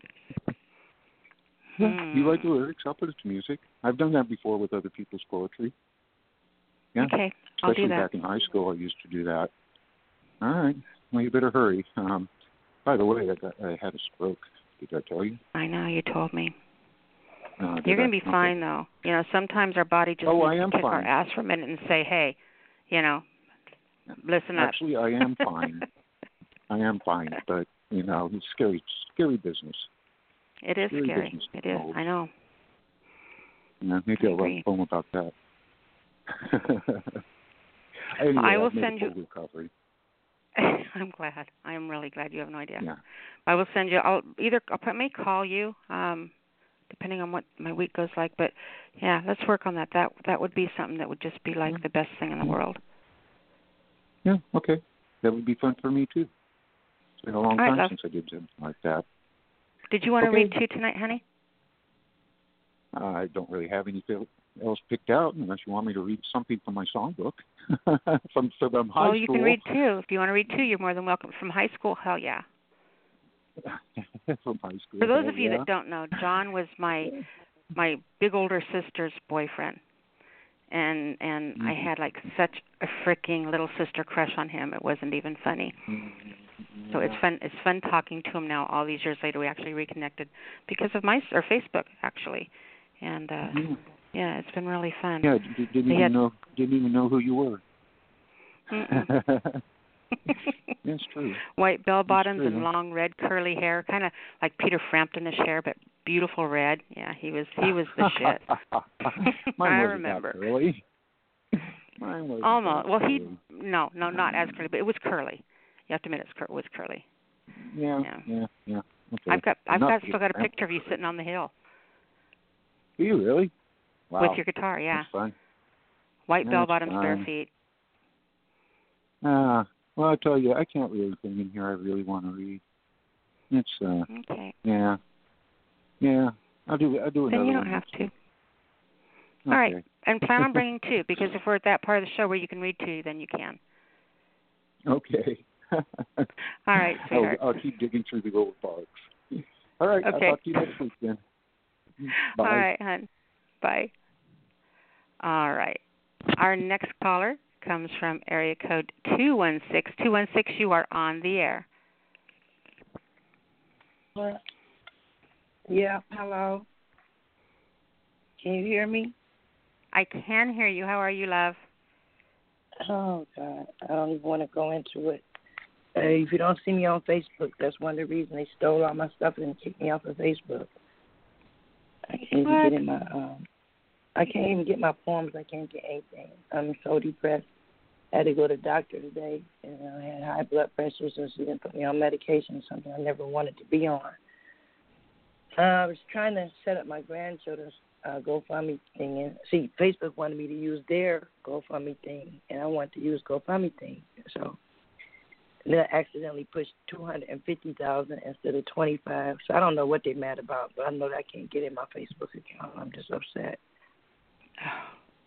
and they just keep playing tricks, like sending me this and that, and I do this and that, and then I got to do something else. And I got to do something else, and I got to go back to the phone, and I got to go to AT and T um, email and back to the phone, and then then like it's still a trick. It's a trick, no good. I still can't get in.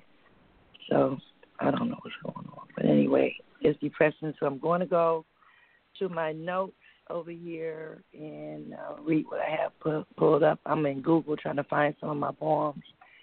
I just I can't go into um uh the you know my favorite poems of other poets. That's missing.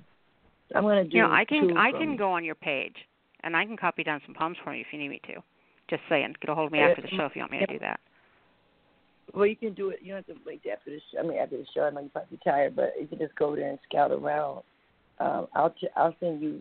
I can't send you, but um, you can send me by my phone message, and um, I'll send you the names of my different um, things. Or either just call me, whatever, whatever. Right now, I've been Okay. the doctor all day long, and me and the doctor ended up at the end of the day. So She said I had high blood pressure she wants to put me on pills. And I'm like, oh, you just like, you know, pharmacy, big business. I don't need no pills. I've been on.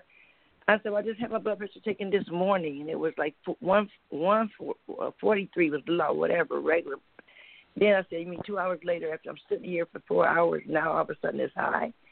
She's like, well, it's been high for five days. I was like, uh, I said, I said, somebody recommended you. And uh, then her husband comes in. He tries to take over. He said, "Well, I'll take over for my wife." I'm like, "No, I don't want you. I want you. I want your wife." She was the one that was recommended. And then we battled all the time because she, they put the blood pressure thing on me and just left me squeezing my blood pressure. Left the room. Blood pressure is ticking, ticking. My fingers are going numb because it's so tight. I'm like, why are you leaving me here by myself with the blood pressure thing? My fingers are tingling and turning blue.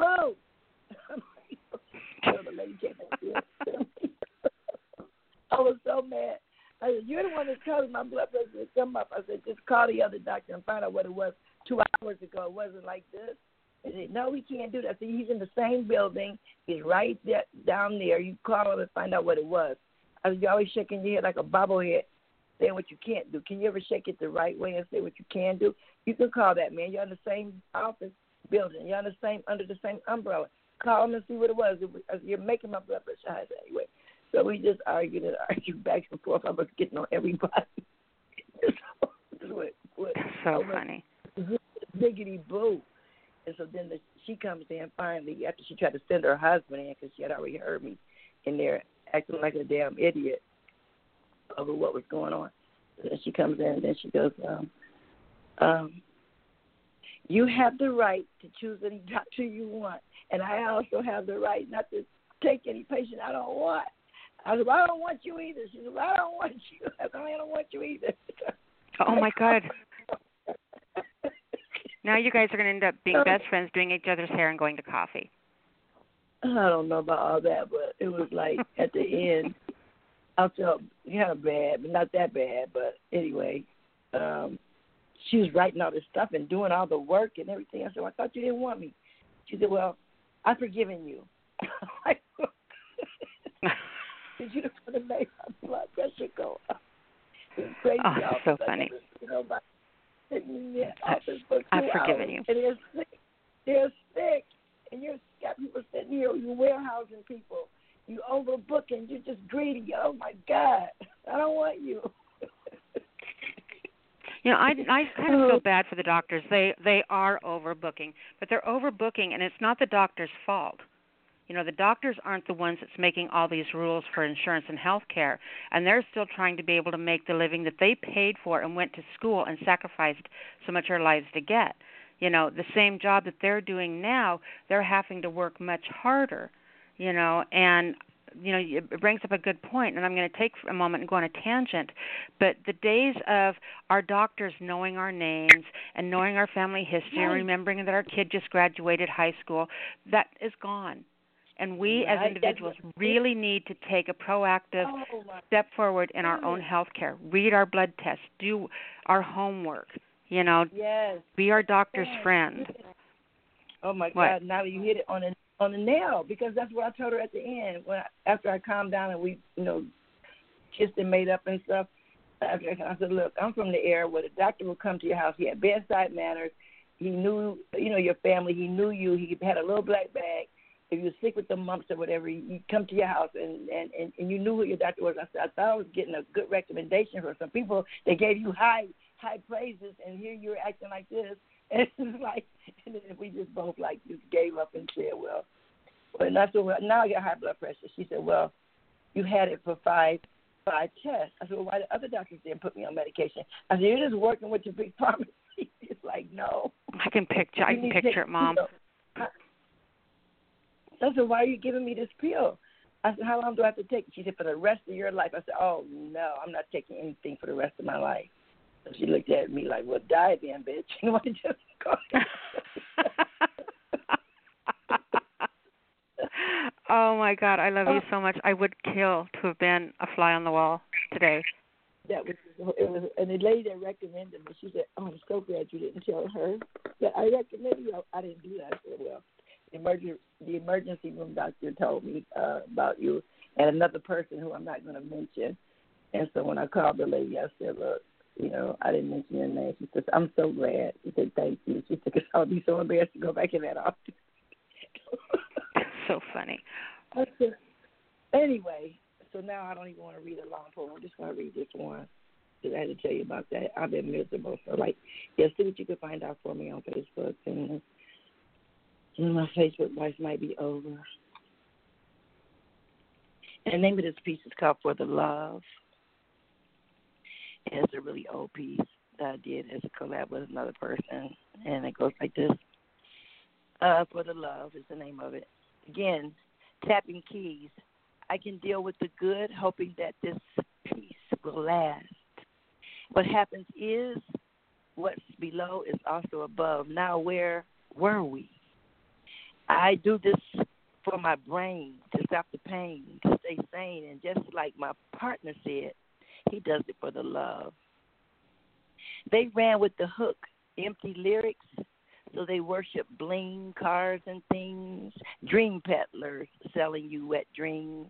Sensationalism for those who share in the same thing. Knock you off your beam and hit you with the game.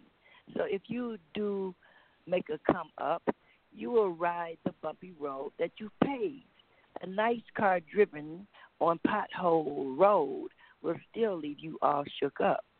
Poets are inspired by love or motivated by hate. Busy pouring out champagne and making it rain, your 15 minutes of fame gone. Now you are back in the hood on your ass and your label both now owned. Your ass and your label both now owned. What's left of you, the government will come and rape that. The Federal Reserve will take that, reset, rest, uh, take the rest of your long and crazy talking, degrade yourself, or trying to get rich, referring to your family as da da da's and ditch in the negative terms instead of bling while rapping and singing. You should have been paving your road with ambitions instead of the road you're on was paved with good intentions. Cause you're, cause you ran with the hook. Empty lyrics, money and bling is what you worship. Now your car is gone, old mansion gone, clothes outdated. You are now history in the past. Girls do not want.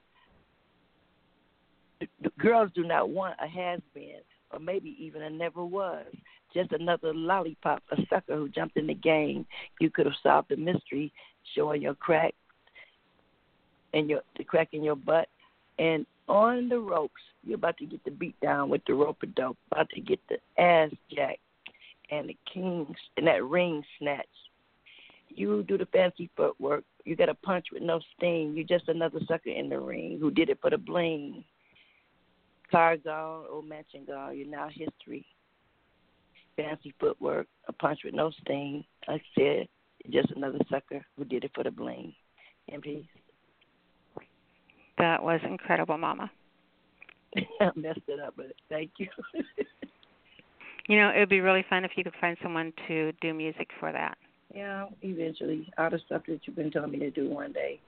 So I could find my poems and get my get my um momentum back. Uh man, that's a lot of work. I mean, my pictures, my daughter's I mean, just it's just crazy. I don't know what what they're doing. Facebook is just up to stuff, you know, and um they're just always up to something. And you told us a long time ago to back our stuff up off of there. I don't even know why I didn't. I don't know. It's crazy. Because we never Anyway. think about it. I mean, look at the shit we lost when, you know, for those of us who were part of the MySpace generation. You know, Yeah. look at everything that we lost on there Yeah. When it just you just that, logged on one day and it was gone. You know, and Right. and important things like messages from people. You know, Right. things that that meant People that something to you. And, I Mhm. found kids on here that I knew that I babysitted when they were like you know, seven and eight years old, and like they were grown. I found them on Facebook. They found me. I mean, it was like a wonderful thing. And then now what happens is just you get all your faith and all your stuff put on there, and then it's gone. And just like Yeah. that. Well, just you know, do what they need you to do to get it back, and you know, jump through their hoops or whatever they want, because that's just what you have to do. Sometimes you have to. I, I don't know. What I Sometimes you have to do what you have to do to to be able to get that, and you you you want to make sure you have I access to that. I mean, you got messages Yeah, from they- your they- daughter and everything on there. Yeah, but they tricked me again because when I went and made another, I had to make another account to get into that account to tell them that they messed up. That I want my old account. And now every time I try to get in my old account, that new account that I don't want, I don't have any friends or any messages on there. That's not the account I'm looking for. So I kept trying to explain them I want my old account, my 10 year old account. That's the account I want. Anyway, I'll tell you later. Just call me. I don't want them to take up the whole show with this craziness, but it might happen to somebody. But beware. All right, I'm my love. I got high blood pressure. If you don't hear from me, it's because Facebook thing killed me off. So I'm trying to get my blood pressure down. I took one of the pills already, so I'm just trying to uh get my blood pressure down right now because I'm totally off the hook, off the hook. All right, love you, baby. Talk to you soon. Bye bye. All right, sweetheart. Thank you for calling in, Mama. That's Vicky Aqua, Facebook. You can't find her there, but we're working on it. Good night, hon. All right, next caller comes from area code eight three two eight three two. You're on the air.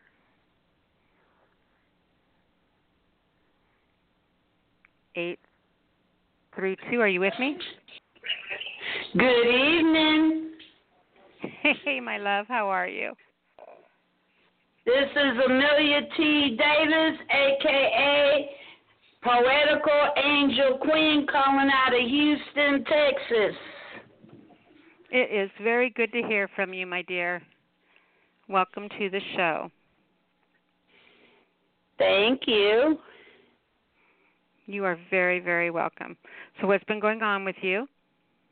Well, I just happened to be fabulous.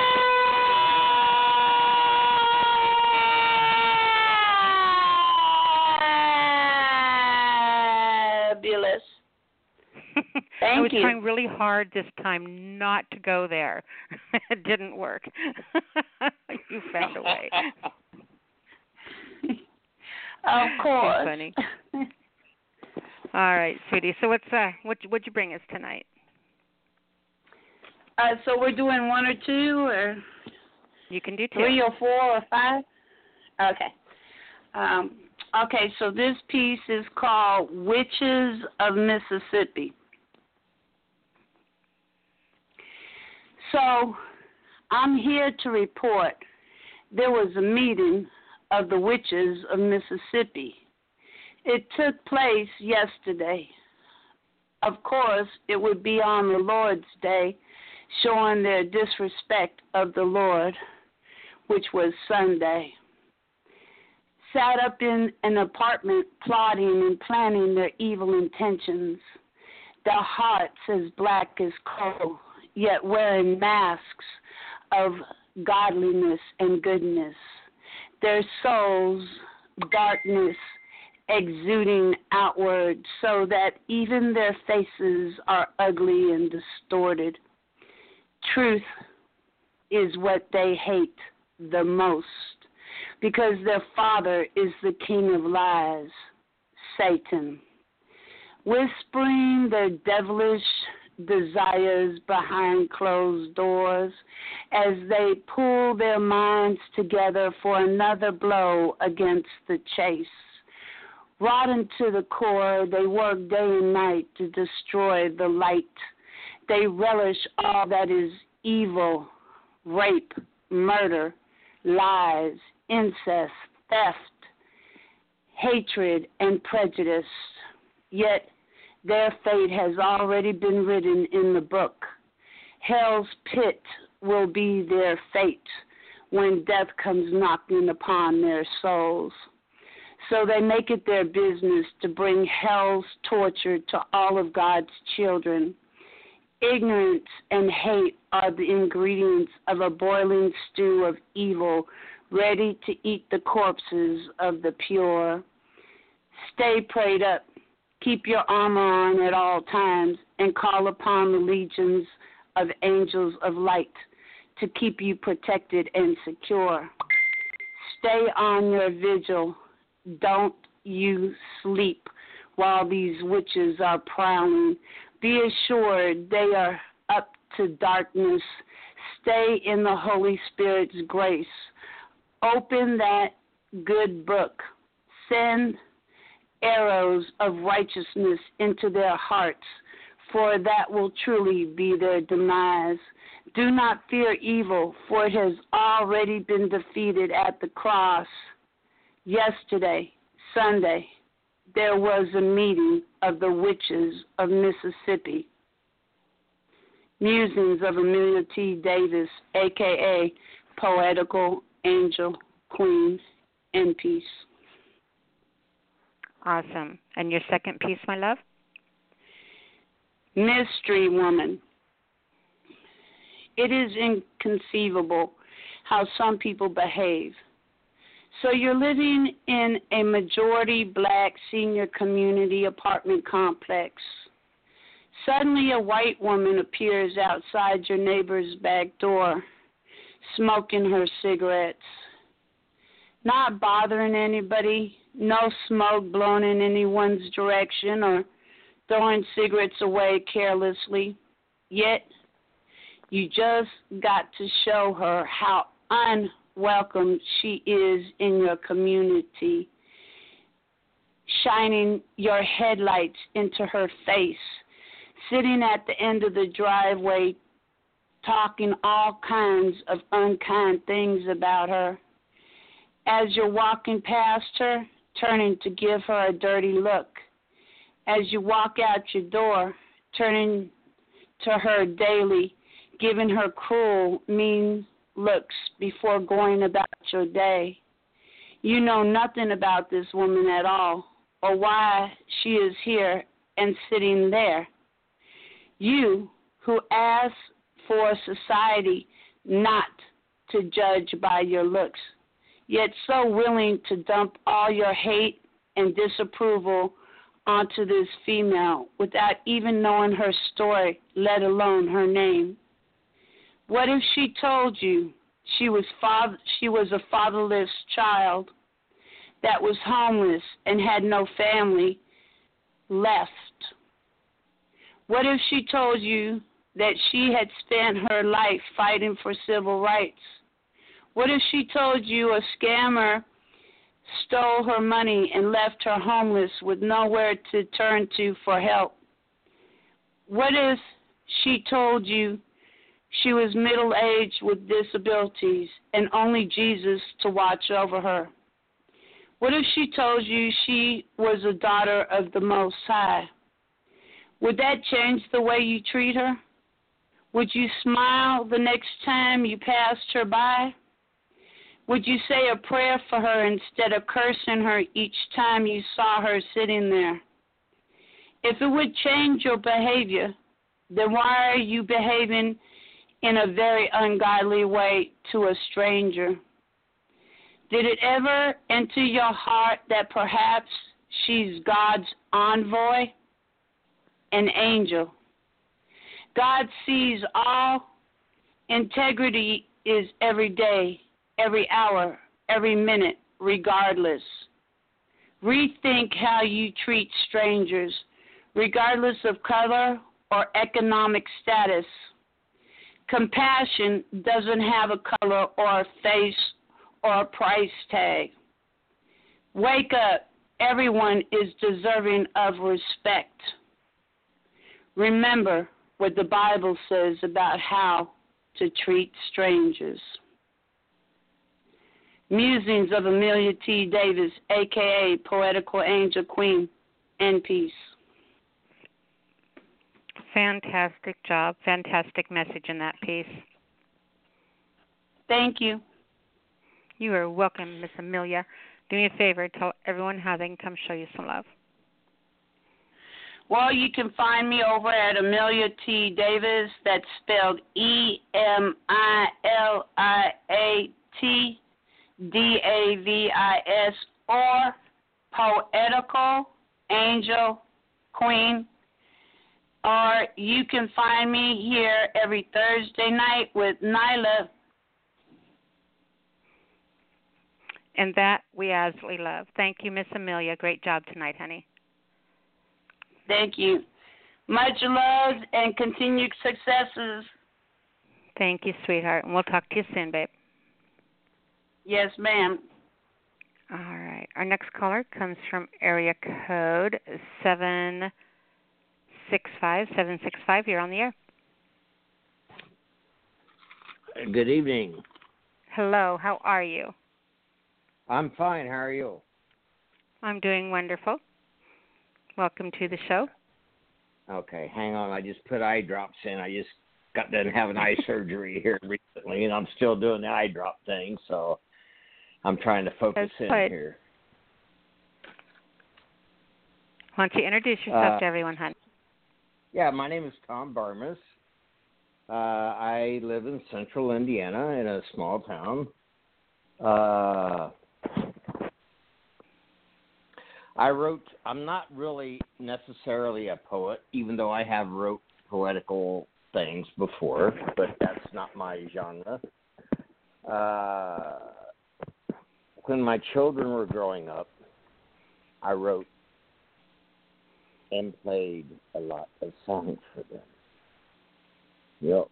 Some some of them were just fun songs, you know, and some of them were songs about them. Yeah. Mhm. And uh, I'd like to read a couple if I could. Please. Yeah, we we call them we call them all big boy ballads. Uh, the whole big bunch of them. And I normally put a, a, a little piece of history in each song uh, of our personal history. Yeah. But uh, this first one, anyway, I wrote it for my son Michael when he was four years old. He's uh, 28 now. Uh, but I wrote it when he was four years old, and I could get by with calling him Mikey. It's called Mikey and Me, A Day in the Life. He rolls out of bed with a smile turned all upside down. Crawls up on my lap and we hug so there's no more frown.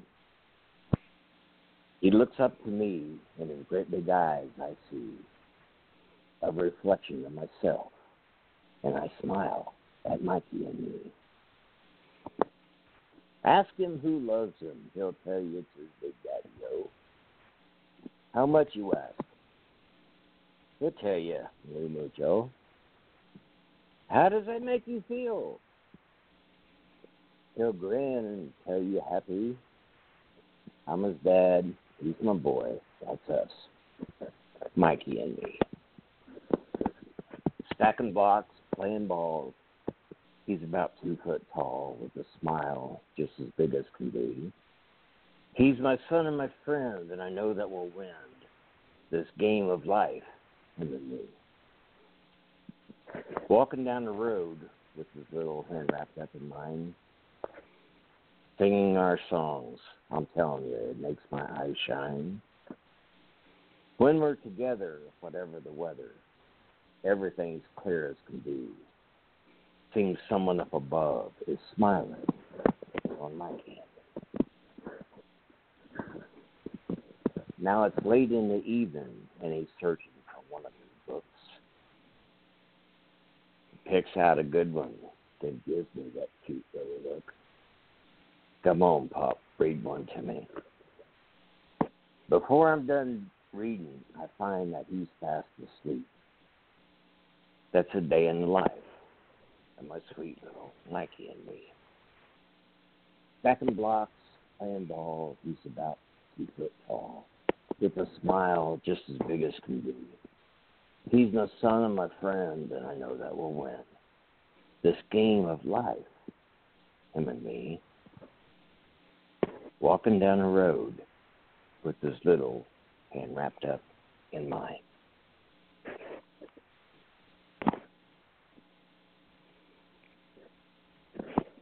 That in Palm? That is. Good. Okay. I I never know if I should say something or not. When you're done reading, say end palm. That way, I don't. If you're Oh. doing a dramatic right. pause, I don't interrupt Hey, you. this is only the second time I've been on here, so. That's okay. There's no pop quizzes. I'll remind you. I just don't want you to think that I wasn't here. It's like, oh my gosh, where'd she go? I'm right here. I just didn't. I just didn't know. I love that. It's so endearing, you know, and it's so beautiful. It is. I and mean, I've, yeah, you know, I'm like- I'm a mother of three sons, so, you know, it it kind of got me right there in the in the old ticker. Yeah.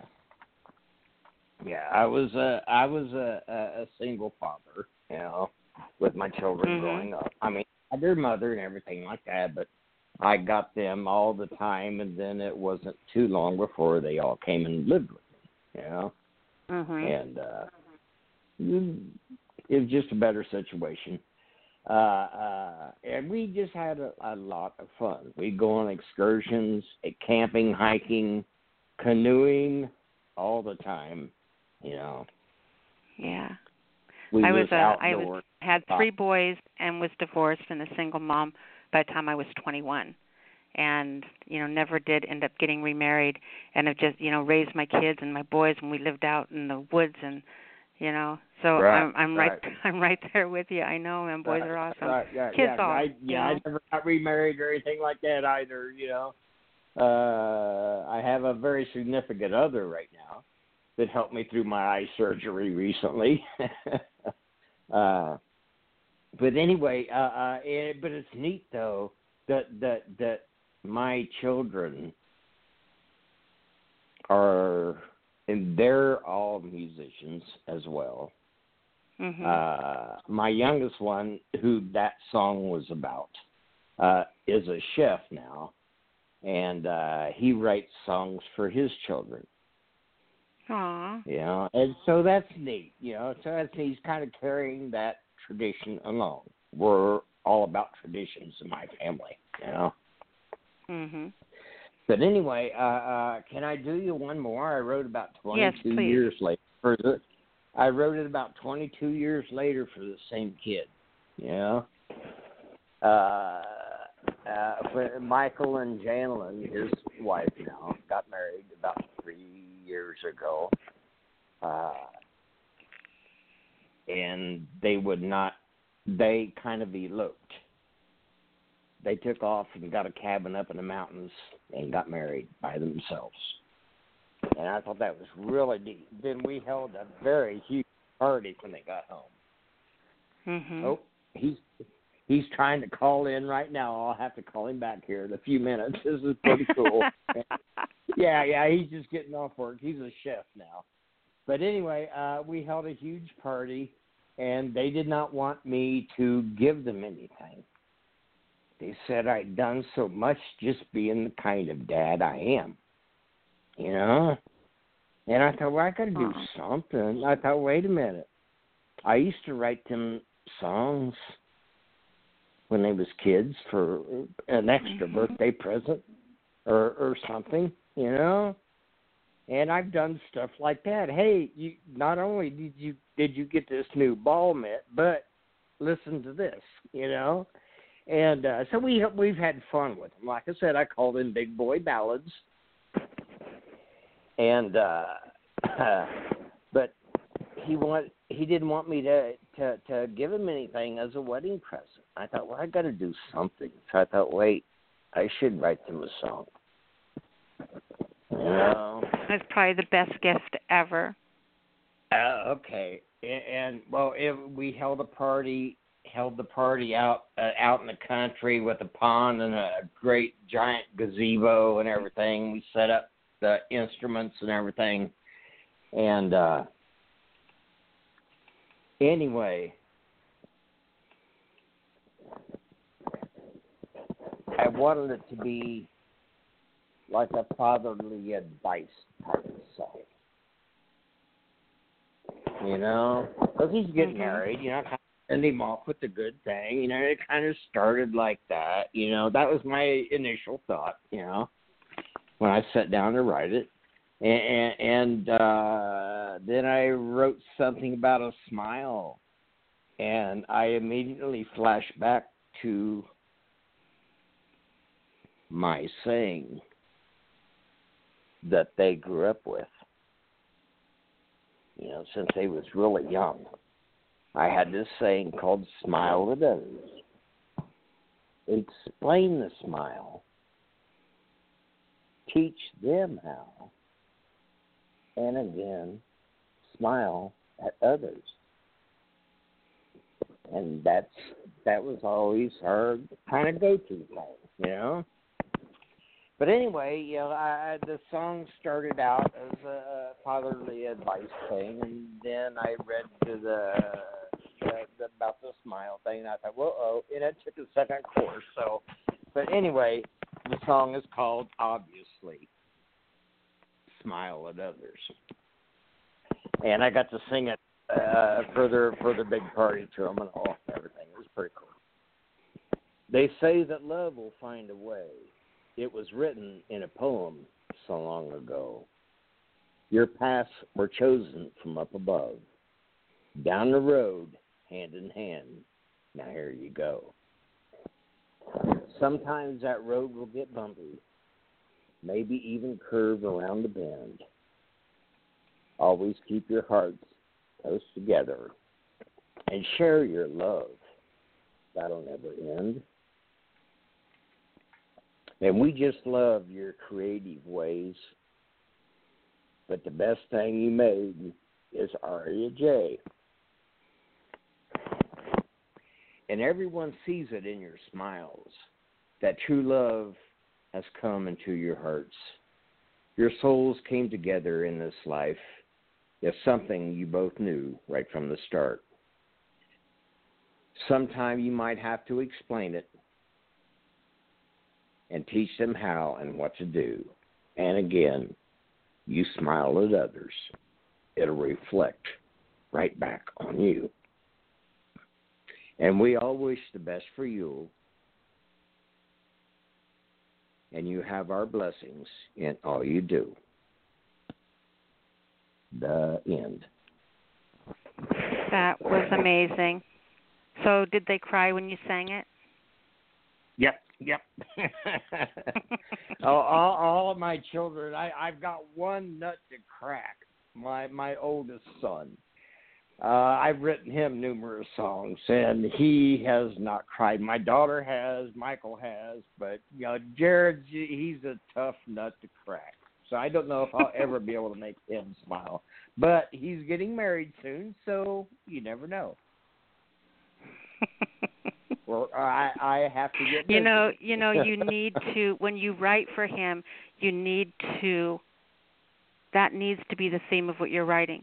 You've been a hard nut to crack, but I've never given yeah, up. yeah, yeah, yeah. crying. That might be good. Yeah, that might be good because me, me and me and Samantha, uh, my daughter, has talked about that. Yeah, Jared's he'll be the hard nut to crack. You know, so and that I needs to be keep- that needs to be the same Well, for that. and- well, needs to be the same for what you write. I want to I want to reference I wrote a song for him for his tenth birthday called Fisherman's Pose. Mhm. Uh, and I'll read it sometime. Because we was on the river a lot, you know, like I said. Uh, and we would see fishermen all the time. I'd always ask how they're doing. And they'd hold their hands out real wide. Well, let one get away this big. Well, that got me thinking. You know, I got a picture of Jared standing on a rock by the ri- on the river. About that when he was about eight, and and it got me thinking about that. And I thought, wow, when little kids tell you they love you, and you ask them how much, what do they do? They hold their hands out Mhm. just like that just like that fisherman So I I correlated it and I I came up with a song for his tenth birthday called The Fisherman's Post. And uh I'll read it on here some some evening. Yeah. Awesome. I look forward to it. All right, sweetheart, do me a favor and tell everybody how they can come find you. Uh Dang, I'm in a small town in central Indiana. No. my name my name is Tom Barmas. If you want to hear some more of my big boy ballads, I have a Facebook page of that name. Uh and uh that's all I'm putting out there. Okay? That works. That works. That's good. All right. Appreciate you being here, honey. Really glad that you've called Hey. back in. Hope you make a habit of this, and thank you so much. I, I, I think I might. Thank you. Have a good evening. You're very welcome. Thank you, hon. All right. Our next caller comes from area code 510. 510, you are on the air. Are you with me? Hello, Nyla. Hey, how This you is doing, Nyla. sweetheart? How am I doing? I was sweating a little while ago, but I've stopped. You've stopped. Hello? I'm, I'm glad that you're here. You want to introduce yourself to everyone, honey? I'll do that after the poem. Okay. Um, uh, this poem is not by me. It is by Pentti Saarikoski, who is uh, one of my favorites. Um, the poem is found in About the World. I bought a horse from a madman. He sketched it himself, and otherwise it was a perfectly ordinary horse. But its eyes were in its nostrils. He'd done that on purpose so people would see how mad he was and buy more briskly. I bought it. I thought about the horse as it would stand in a pine grove in the evening with blood dripping from the sun's ears. Poems end. About the World by Pentti Saarikoski. He was born 1937. I love him very dearly, even though he's dead, because he mm, wrote fresh, and he was a very, very fresh poet. Very unique voice. My name is Don Estano Hagelberg, and uh, look up Pentti Saarikoski instead. Good night, my dear. Oh, you are a holy one. Why? I am.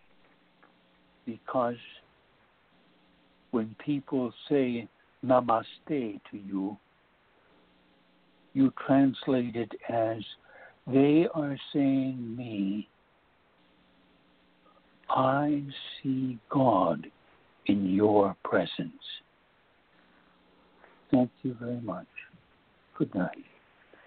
Good night, Don. Thank you, baby. I love that man. All right. Our next caller comes from area code 903. 903, you are on the air. Hello, Nyla. How are you doing tonight? This is Eric Nelson, I'm- Manly Showman. I'm doing awesome, Eric. Hey, I need to stop here real quick, guys. Though we've got 38 minutes left in the show, and we've got Eric one, and then one, two, three, four callers after that. So I want to cut this back to just one poem right now, so I make sure I get you all on the air, or two sh- real short ones. All right, and and don't push that envelope too far because I, I want to make sure that we get you on, all of you on before we go off the air. So go ahead, sweetie. What you got? All right. Well, I got a brand new poem, and uh, just to speed the things up, I'll just read it, and then you could take it from there. Hang on a second. Let me get my phone on speaker.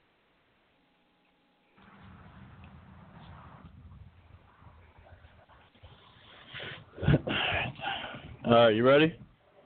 I am. Okay.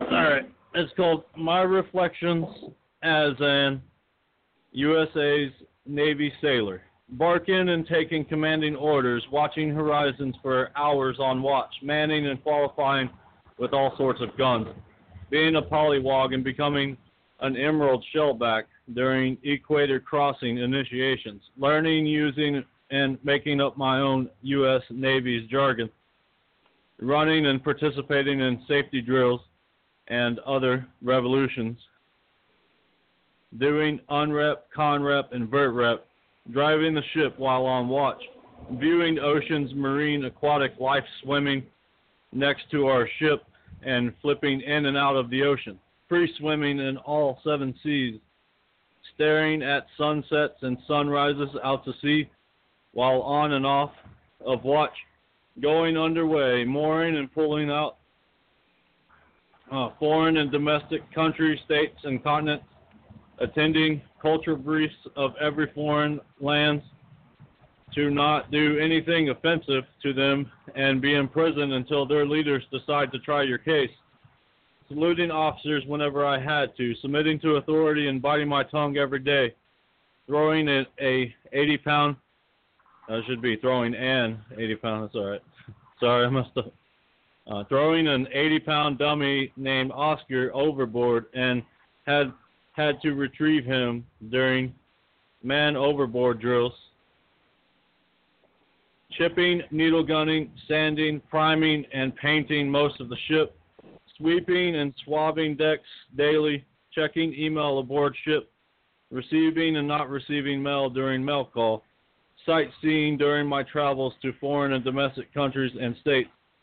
Binge drinking myself to death, blacking out every night just to alleviate my problems putting up with stupidity, learning who I could and could not joke around with, trusting my fellow sailors with my life, no matter what race, creed, religion, sex, or gender they were, being a cook slave for 180 or 190 days TAD, deploying for three to three and six months at a time, winning a talent show on my second ship, even though my song Freedom had one too many F words in it. However, the audience made the most noise for me and they loved it, and they even yelled out a few F words as well.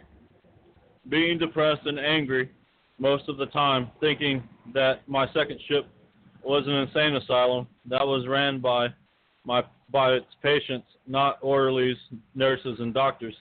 Thinking about jumping off uh, off my ship, my ships, and drowning myself, but I never did.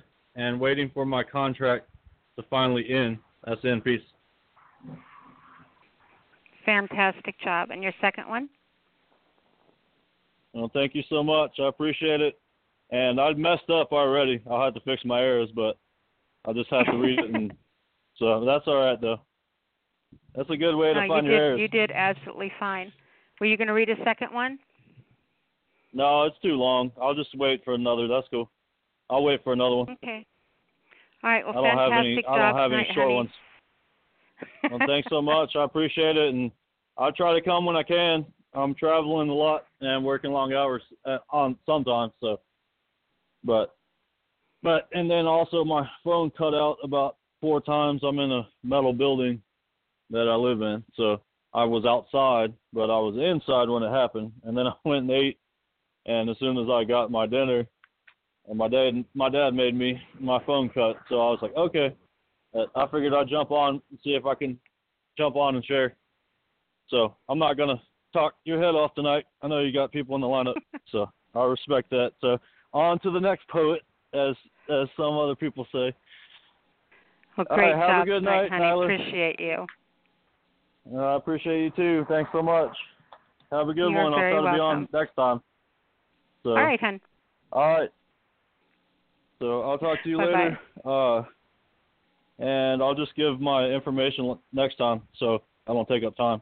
All right. Eric Manley Shelton. Find him on Facebook. Yep. Right? There you go. Yep.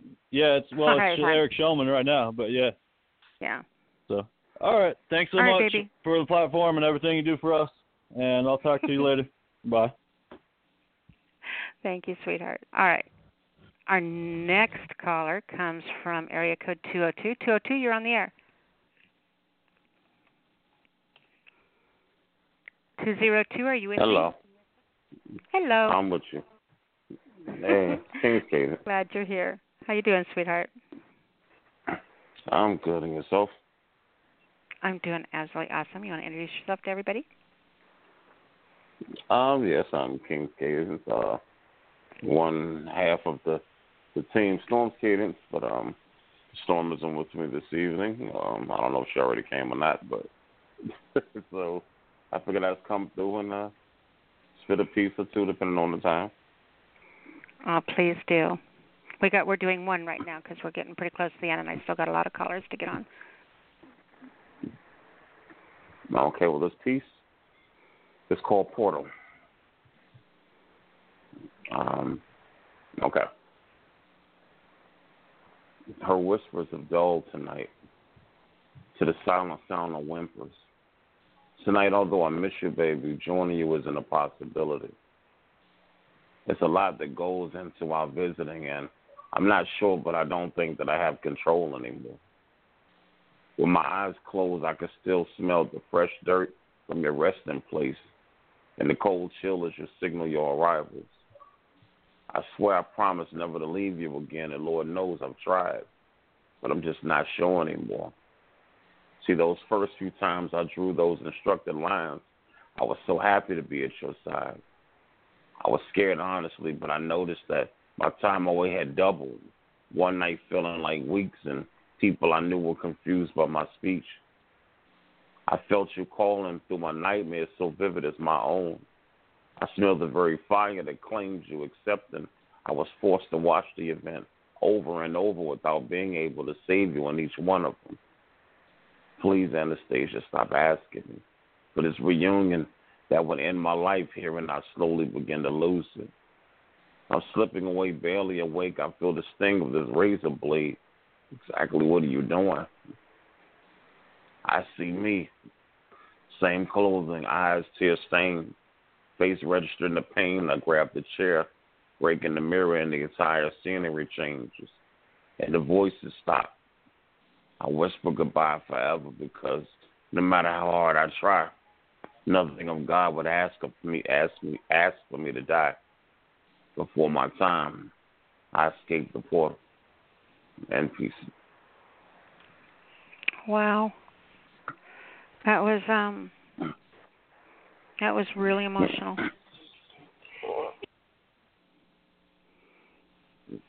It was freaking awesome, sweetheart. Sorry. You okay? Yeah. Okay, I'll I'll talk while you cough for a second. It's so cool. I thought Thank that was fantastically written. I absolutely loved the emotion that you put in it. I mean, you could it it was like uh I mean, it was absolutely um it it it was harsh and strong and true and honest and I loved it. I appreciate that. It was uh, very hard to write.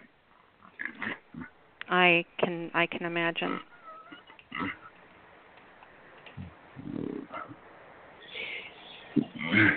So you want to do me a favor and tell everyone how they can find you, my love?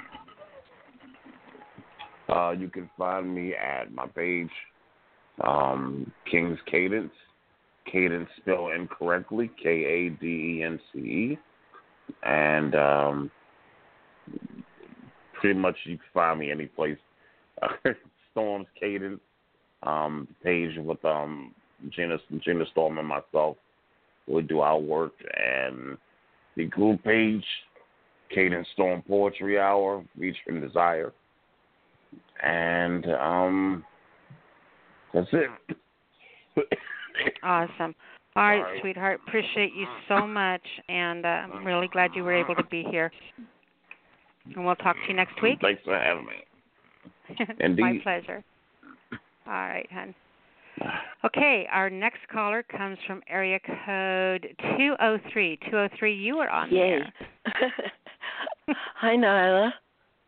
Hey, sweetheart, how are you doing? I'm doing good. I really am. I'm doing good. I had a nice day and um just had dinner. And I picked out I know there's people waiting, so I'm not going to mess around and talk about my day or anything. but um I did come earlier because uh my daughter was away and I was I had a few minutes and um then my daughter came home and we both you know we all had i have another one so we we both of us all of us all three of us had to have dinner so awesome. it's it, so i had to leave but i picked this poem out because um i wrote it last year and it's because last weekend there was the horrendous experience of seeing not two people but three people who took their own lives. And one was a teacher and from a school that had had a shooting and the other was a father who had lost his his child. And the other was a child who had been in that school. So um, I wrote this last year when they did this. They did this memorial in in the um, Washington D.C. So I call it a shoe memorial. Thousands of pairs of shoes line the Capitol's lawn, sad reminders of the ones who were gunned down in school corridors or in the streets by gunmen who smote the innocents, leaving only the memories of who they were. So unformed were they as people that three quarters of their lives are empty of anything to remind anyone of their presence in this world. And in those shoes, representing these unknown feet, were thousands of bodies and pairs of legs who scampered in the grass and rode their bikes, who studied and wondered and waited to grow up. But for them, there would be no growing up, they will remain as they were when the bullets mowed them down and extinguished their lives. Instead, they will be reminders of how lax some grown ups are about stopping this heinous experience. For most of these gunmen could have been stopped if only someone had decided to enforce laws already made Imagine, because of the laziness of gun sellers or the fact they wanted to make the sale, regardless of to whom they sold these precious lives, might have been spared. Yet now we have the onerous duty to mourn all 7,000 of these victims of a crime so repugnant and yet now so familiar to us all that we now stop and say, Another one? and it becomes a fairly normal occurrence that goes unpunished as our youth loses their lives to another assault rifle in the hands of yet another delusionary gunman. These are memorial shoes. Here, by the grace of donors who have decided we can no longer be silent. And yet, there are still those who question such a memorial and liken it to other issues that are hot button and distract from the real problem gun control. It has taken the actions of our kids to galvanize us once more as they march and fight and speak truth to power. The articulate words of these students whose world was ripped apart in one hour by the outrageous gunning down of their friends and some teachers, who instead of just mourning their fellow students have created a memorial of action to stop things once and for all.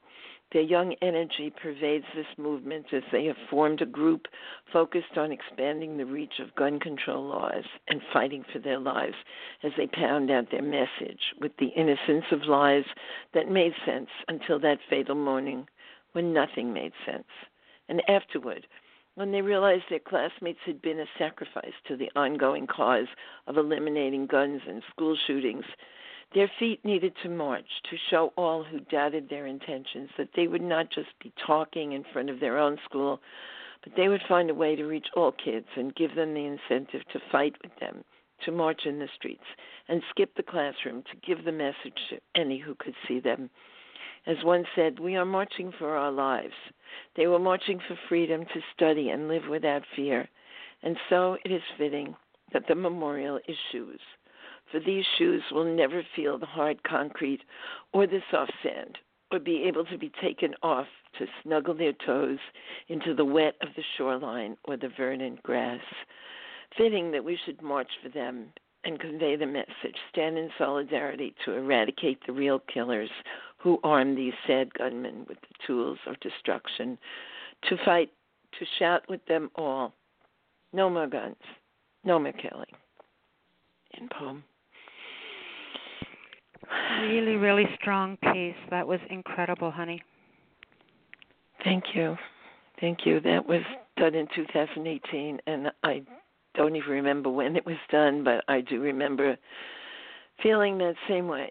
Uh, just awful, just ter- terribly awful. And I, I know um, you probably have other people getting on, so I'll, I'll just read one. If you want me to read it I have a small haiku. If you want me to read the small you haiku. do a haiku, honey. Okay, let me get them. It's called. Now let me find it. I'm looking for it. Um, it's called haikus, actually. and it starts out like this. If I can find it, I know I have it. Just have to look for it. Hmm.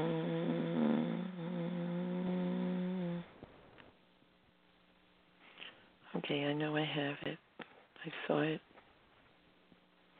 Um so anyway the the haiku is is about a place that I like to go when I'm feeling kind of sad or just anything. It's it's it's our pathway around our apartment area and makes me sad because um I used to walk with my husband down that and I passed he passed away it'll be 5 years ago in um in May and um so I wrote these poems while I was there and they are coming up soon. Here it is. Haikus. The water sparkles, the egret peers from the rock, eyes focused on prey. In spring, cherry trees blossom forth in pink splendor, decorating the scene. Though each day starts clean, a part of it will be soiled. Nothing stays perfect. End poem. Beautiful. All right, sweetheart. Do me a favor and tell Thank everyone you. how they can find you, honey. Okay, I'm on Facebook, author Barbara Aaron True, E H R E N T R E U, with a capital B, author Barbara Ehrentreu. Um, you can find me on the Garden of Poetry and Prose with Stan. I'm the peony, the pink one. And I'm also on Motivational Strips, which anybody who doesn't know about it, I am an admin for that place, and they have 102 countries that are part of this awesome place where nobody gets to say anything bad about your poetry. And we welcome everyone. And um, I'm also on Amazon with two books. Um, if I could be like Jennifer Taylor and After, both are young adult novels. And I'm on lulu.com with a poetry book. You'll probably forget me living with and without Hal. and I'm in several anthologies. I'm in the World Poetry Open Mic anthology, and I'm just in everything. So I, I also have a show on on Blog Talk Radio called Red River Radio Tales from the Pages, and I just had my show today. So, um, yeah, so so we're we're sisters actually. So I have my show during the day. So anyway, Nyla, thank you for letting me on, and um, I will try to get on earlier next time. But um, you have a great show, and I really love it. And Don is one of my favorite people in the in, poets and people. Wasn't never it great him, hearing from him tonight? But he's just so wonderful, so so caring, and such a gentleman. Mm-hmm. And there's very few of them. I only know two in my life. So anyway, I'll talk to, and Stan. Uh, Okay, three. I have to add in Stan and maybe Dennis four. Okay. Maybe Dennis. I love it. As you think about people, Maybe you can Dennis add in more. I'm day. getting off this. Thank you so much, and have a great week. You're so welcome, honey. I appreciate Take you care. being here tonight. Okay, and I appreciate you having this. Thank you so much. Okay, You're bye-bye. very welcome. Bye bye, sweetheart. All right, our next caller comes from area code 807. 807, you are on the air. Hello, Nyla. It's Robbie. How Hey, how Mr. be you? Robbie Baby. I be fine. How be you? Uh, getting good, getting better, changing a lot of things. So hopefully, for, hopefully for the better. Um, so I have a uh, one poem here called "Tipping My Hat to the Sky," and this is inspired by the som- Sombrero Galaxy. Uh, I'm not too sure how many people out there know of that object, but it's it's a galaxy with a very flat, circular shape, and uh, it's likened to a sombrero, which I think is really cute. So it's inspired by that image. Tipping my hat to the sky as I see a sombrero of light bisecting the night. Its light beams with dance and with fanfare, dancing with joyous and ce- celebratory light. Where did this tip of the hat to the sky come from? And is it horns of celebratory fanfare that I hear when I look upon it? A rimmed wonder of bedazzlement that dazzles my senses as I look up to the sky and stare.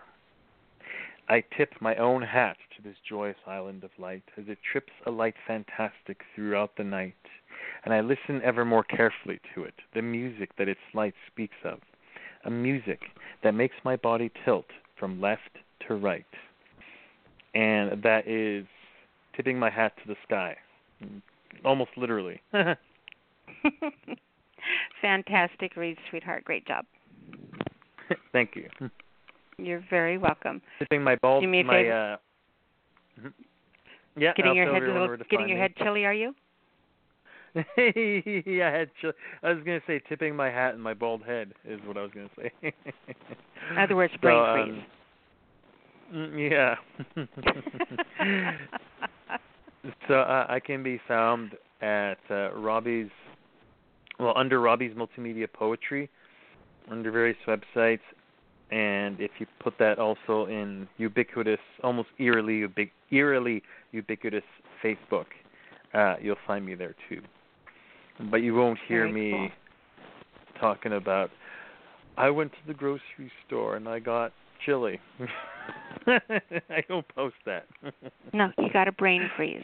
Get it right. Mm. okay. All right, Robbie. awesome Okay. as always. I appreciate you, sweetheart. Mm, Thank you, and I appreciate you. And we'll talk to you soon, baby. okay. Bye bye. All right, our next caller comes from area code five eight five five eight five. You are on the air. Well, hello. Hi, it's Doug Curry. How are you? Hello, Mr. Doug. It is amazing to hear from you. Welcome. Thank you. I'm glad to be here. Respect to all the poets that we've been able to hear tonight. Everything has been just fine. I don't know. It sounds as if you're doing two, or I have one, and uh, I, I write brevity, which I decided to do also as a haiku, just to have something with a name on it. the first thing I have for you uh, was something I answered in a contest based on a prompt from ancient Rome. And the quote that was prompting this was uh, was this: While you are prosperous, you can number many friends, but when the storm comes, you are left alone. So I just want to say before we begin that that's not necessarily a temp- necessarily a temporal thing. It's not something that happens one day and then you're you're you're not prosperous anymore the next, and so things change. You can be uh, very prosperous and be left alone at the very same time by the same people who are being your friends. They just have never reached to to where you really are. They just took the part that uh, that of your prosperity that made them in some way prosperous along with you. This is called your winning smile. The room bursts with revelry, prideful zeal. Celebrate, celebrate. Take part of the victory, as everyone does. As victory must be toast showered from the endowed upon the have nots, those whose rising sun, whose brightest streaking comet, is the glow of brilliance from things they cannot do. Hidden from view, such things as pain, perseverance, self loathing, doubt, and fear of how many misses naturally occur before the accident of making a hit finds you who chase it. Celebrate, celebrate. Your deepest loneliness is that they don't get it, have no idea. The clue, um, no idea. The dues wrenched from your very core aching blues as lonesome as a coyote's midnight howl awaiting your sun's next rise. You have given it all, all where the proud moments extol, exalt, excruciate you behind your winning smile. It is said, it is what it is, and we find that is so. You were made a winner, so this is what must be. End poem. That was phenomenal. You said you had a haiku as well? Yep. And if okay, I go can ahead. scroll down really quickly. um, okay, I'll do this one. This is called A Warrior's Pension. Harlem dope, two bucks. Fresh brand bandages once a week. Goddamn nom. Damn God. And poem. Wow. That was hardcore. You can say a lot with a little. You can. That was freaking amazing. All right, Mr. Curry, tell them where they need to come show the love. Yeah, well, you know, for for poetry, really, I encourage everyone who likes to read and particularly who likes to write poetry and want a good place to keep your stuff and comment and be commented upon. I would really recommend allpoetry.com, with whom many of our Thursday night members are members of, and I, I hear them mentioned, so I'm going to mention it again. Allpoetry.com. On that site, I'm known as Manchild, M-A-N-C-H-I-L-L-D 99. Of course, I'm on Facebook under my name, Doug Curry, and under the name of my radio program, Blacks and Blues, uh, which is heard on Friday night at 9 o'clock Eastern Time at www.wrur.org and on Saturday night for one hour at 10 o'clock Central Time at wdcb.org.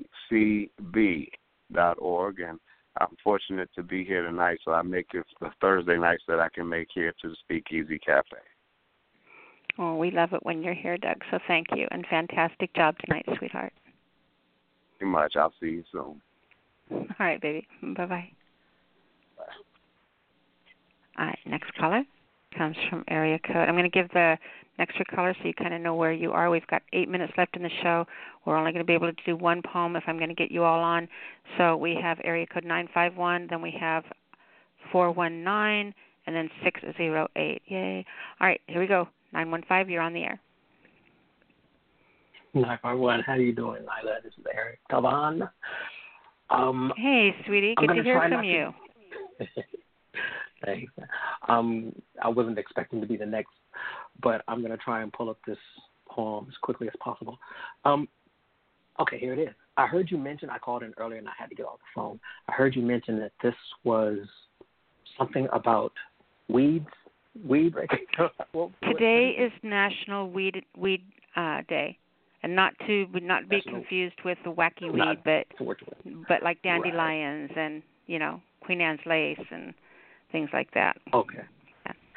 All right, Natural and, you, and yeah, and you were talking about dandelion. So Mhm. I, I wrote a poem. I, I, on the weekends, I work in the Amazon warehouse, and there's a process for when there's a box that's damaged. Um, we're supposed to be able to kind of judge it, whether or not the item on the inside is damaged, that sort of thing. And that reminded me. I mean, it it prompted a poem. Um, I love it. A little short something. on very short on gauging damage and severity.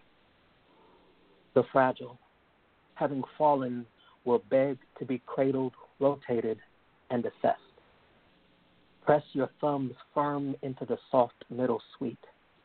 Whisper supplication, make a blessing of bruises. Bring your ear close to the crumpled corner. Listen. Listen for the dandelions within. If they are full, there is still time. And that's why I chose to end the poem. I love it. Thank you. See, I love it when somebody, you know, if if you hadn't heard that, that poem wouldn't have existed.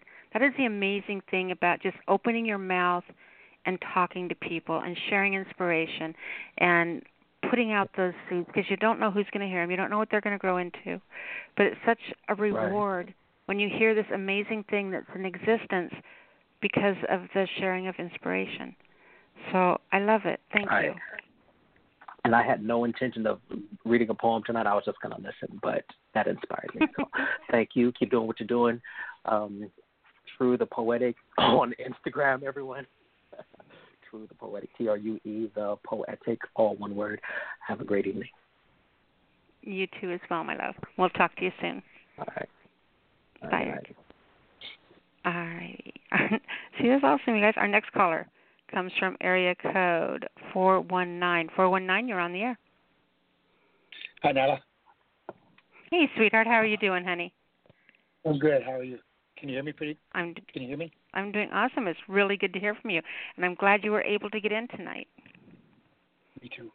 Uh, okay, I'm going to do a. Uh, this is one I don't think I've, I've done before. It's uh, it's from my book entitled Tears from the Hood. Uh, the title is Imagine. I, I, this this poem was written written as a response is, um, to incidents that happened in uh, Louisiana, um, some years ago. Um, I don't. I'm, I'm pretty sure you're familiar with that. Uh, where uh, I guess there was a, a rope hung from a tree uh, at a high school. Um, Mhm. but anyway, here's a poem. A poem for Jena, Louisiana. It's called Imagine. Imagine that your child, your brother or sister, live in a land where they are supposed to be free. Imagine that at the school they attend, there's a tree under which they sit, and that one day there are ropes hanging from that tree. Ain't that some shit? Imagine that you live in a, a county, a state, where the district attorney can tell your children that their future is determined by their plight, by their right to protest a tree on the grounds of their school being designated for only white, and by his interpretation of the law, condoning Jim Crow is not a flaw. Well, for where I sit, ain't that some shit? Imagine that you live in a country where whose motto is one nation under God, indivisible, with liberty and justice for all. Unless you're black, Hispanic, or a person of color, y'all. Fuck oh beautiful with spacious skies. Fuck amber waves of grain. Fuck purple mountain majesties above the fruited plain. From sea to shining sea is sprinkled with strange fruit. Blood on the leaves and blood on the root. Oh, say can you see by the dawn's early light? People of color are about to unite. Now imagine that. End poem. I love it.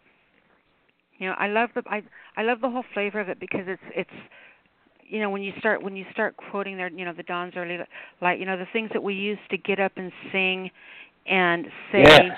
mindlessly not understanding you know what we were even pre- pledging our allegiance to you know I don't care where you are in this world or what you're doing. You should never blindly pledge your allegiance to anything. You know, and I love that we question that now. I love that that poem makes us question that now because we can't do that. There are bad people doing bad things for their own gain, and they don't give a fuck about us. You know, so right. you know we need right. to not let them separate us anymore. Come back together as a community, as a people, all one people, and realize who the true yes. enemy is. Okay, I'm done. Me too. Can I say one more thing? Of course. Okay. Kimi no wa hoshi to onaji desu. Sore to aishimasu. That's the Japanese haiku that I wrote. It says that your eyes shine like the stars at night, and I love you. Aww, aww. I'm going to assume that was for me, and I love you too. thank you, thank you, thank you. Yeah, I, I, I, uh, right. Uh, I was I, I was in Japan for eight and a half years, and uh, my first wife was Japanese, and she really was into haiku, so I I started writing them myself. Beautiful. Absolutely beautiful, sweetheart. All right, I'm so glad you got in tonight. I hope you'll be able to get in again next week. And okay. yeah, we'll see you then, baby. Okay. Thanks, son. Uh, thanks. All right. Our next caller comes from area code 608, and then I want to let area code 765 know that you are not in the lineup. If you want to come on the air and read, 765, please press 1, and I'll know you want to come on. If you're here just hanging out and listening, that's cool. Where did 608 go there? Uh, so 765, if you're just hanging out and listening, cool. If you want to read, press 1 at any time, but you need to do it in the next minute and 18 seconds before the show goes to archives. All right, 608, you are on the air, Mr. One Sapien Fuzzy Hermit in the woods. Fuzzy Hermit on the road. That was my well, you're still in the woods. Yeah. Well, kind of. different I'm woods. surrounded by mountains with trees. and right next to the Colorado River. Yeah. I've been all over. It's awesome to hear from you, honey. You guys, you don't know this, from- but like every single week, I message him saying, "Are you calling in? All right, here's the number. Do you need me to call you from the switchboard?" Because he's he's being in the. Uh, I'm so jealous right now. He's being this gypsy child, and he's out in the universe Mhm. doing all kinds of fun, crazy things, going anywhere he wants, whenever he wants to, and so yeah, I'm kind of jelly. You ready? You yeah, ready? I'm ready. I'm ready. Since two weeks ago when I called and I was in Trinidad, yeah. I've been to Alamosa, Pagosa Springs, Durango, Silverton, Cortez, Ridgway, Ouray, Montrose, Delta, Grand Junction, a jaunt to Moab, parachute, rifle, Glenwood Springs, um, Carbondale, Basalt, Aspen today. That's where I've been the last two weeks. That's just and I'm crazy. right now. See, I would I give just- I had to anything, check. anything to be able to do I- that. To just I just I had to check because on the way to where I am right now, I turned 236,000 miles. I'm like, Mhm. no, I somehow in the last two months I have 4,000 miles on my vehicle. wow. Yeah, I didn't think it was that much. I thought it was like two or three. Colorado's really big. it is. oh It is. man. So what are you going to read for us tonight, then, darling? Oh, one more sec. I um, it's a really cool CDOT, Colorado Department of uh, Transportation rest stop in Rifle that has like a five acre pond on it, and it's in between the east and westbound lanes of uh, I seventy, and Colorado River's in between the two lanes as well. They're probably two or three hundred yards apart, and the rest stop's in the middle. And I was at another one though yesterday. It's called Grizzly Creek. Oh, the first one was really fun. Or the, the one the day before was really funny. It's called No Name, which I thought was just completely hilarious because some people in politics refer to John McCain as No Name. Hmm. So I had to take a picture. I had to take a picture of it. It was just hilarious. These just towering cliffs, uh, Colorado River, um, train disappearing into a tunnel. I love trains. Almost every single place I've lived in my entire life has been either within earshot or eyesight of a train. Yeah, it's funny. It's the same way for me. Yeah. I, just I always end up by train tracks. And horn is always comfort to me. Yeah, me too. I'll wake it up. I And mean, click- um, it almost. Did you know how you acclimate to something when you've been around something for a while? And Sure. I I moved to the closest I ever lived was like I lived out um in South East Salem, and I lived. You know, the, the basically there was just a parking lot separating me and the train tracks. And on the other side of the train tracks was the golf club. Wow. It was really pretty area out in the you know boonies, out in the woods. But I was really close to the train track, and I would hear the train go by at night, and I'd hear the whistle and everything, and and I loved it. I loved waking up and hearing that. It was just like surreal. And then one day I realized that the train didn't wake me up anymore because your body acclimates to sounds. You know, so I had become, and I, it was a real. I mean, it really, really. I mourned it. It, it made me very sad that I didn't wake up and hear the train anymore because I was used to it. It was a sad, very sad day. So yeah, I know. I can relate to that because I moved from one area of my house to spending time in a um, in a different area of my house after being there for almost ten years, and the area of the house I was spending more time in, I didn't hear the train as much because I wasn't near a south window. But Mhm. you'll probably laugh at this. Uh, the second, actually, is the third place I lived. Um, moved there when I was two and a half. There was a, a apartment uh, complex that they called the Schradel Schrader Schrader Schradel's Cradles because it's all you know parents that had little kids, and um, now they call them the Wifer State townhouses. Um, I always had a uh, burr about people changing apartments into condos so they could just charge more money. But Hmm. my window, my bedroom where my sister and I slept, my grandparents had given, my mom's parents had given us a bunk bed, and I was on the top. And my window faced the railroad tracks. And here I am. We lived there from when I was about two and a half until about seven, I think. The train would wake me up in the middle of the night. And my bed, the corner of my bed was right next to the window. So I would wake up and I would move the shade away from the window just enough so I could look through. On the other side of the railroad tracks was a lumber yard and there was a light. Um, so I used to count the cars. I'd count the light in between the cars. That's how I figured out how many cars there were. I don't know how many times I used to do that. That's awesome. Yeah. And I wanted a I train when I was a kid. I wanted an electric train when I was a kid, and I kept getting these letters from Santa saying there weren't any. I think I finally got one when I was about ten. There's no trains left, buddy. Sorry. I still have Sorry, them. buddy friend. I just I could I couldn't I couldn't give those up. Same with my Hot Wheels. Classic stuff. I'm still mad though. I try not to get mad. And my mom gave away all my Tonka trucks. The real Yeah. ones with the, the with the rubber tires and and that are made out of metal.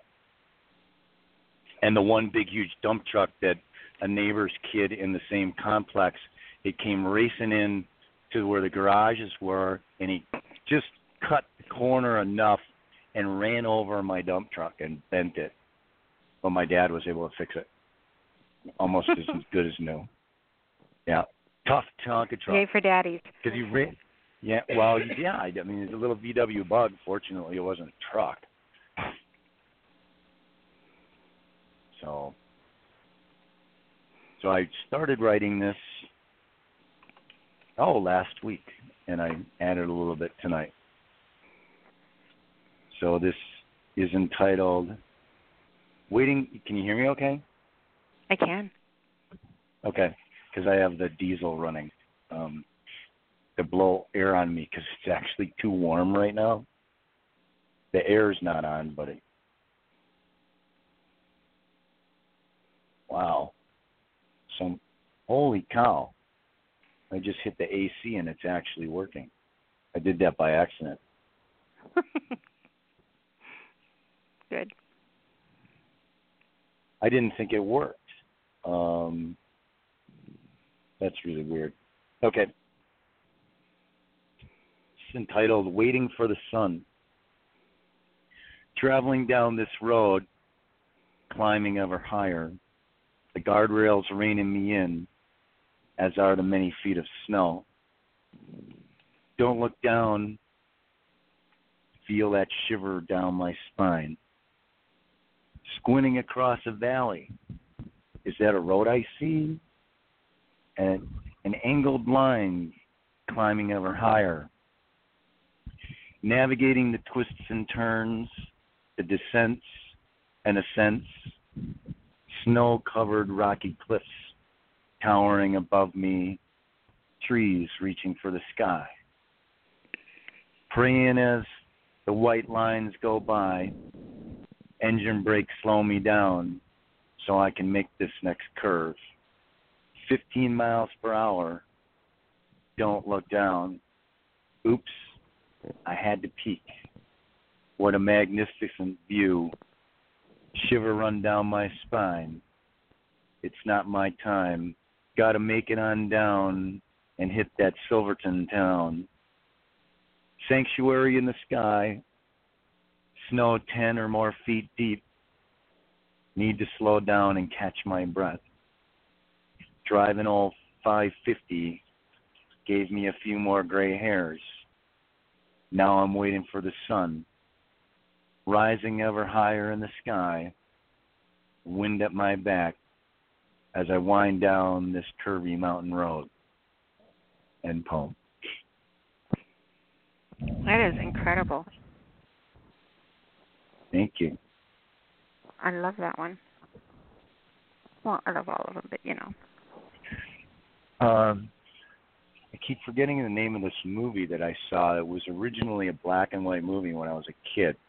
Um, one of the titles I think for it is Valhalla. Um, is a story of some mountain climbers that were in a really wicked blizzard, and they mm-hmm. there wasn't anywhere to go, and they just kept going, and they have they ended up going over this uh, this ridge, and it just opened up into this fertile green valley where there's this like sanctuary city. Um, and what I didn't get writing into this was, and I don't know, I don't know if you ever drove this or not. One of the things I thought about moving to Silverton. It's at like 9,500 feet. Um, but Highway 550 goes uh, south from Silverton to Durango, but it goes it also goes north from Silverton to Ouray, and it actually goes all the way to Grand Junction, but at some point turns to Highway 50. Um, north of Silverton, it's it's called the Million Dollar Highway. It's also been designated as one of the 10 most dangerous roads on the planet. Um, I drove around the last curve. Well, that that line in the poem about the line across the valley. I'm looking, uh-huh. and this is it's going uh-huh. it's going up. I'm going down as I'm going around this like 15 mile an hour curve, and I'm looking about a third of a mile or so across this valley that I can't see the bottom of, and don't want to because I have had problems with with height and I was so glad the snow was piled above the guardrail because I would have freaked out.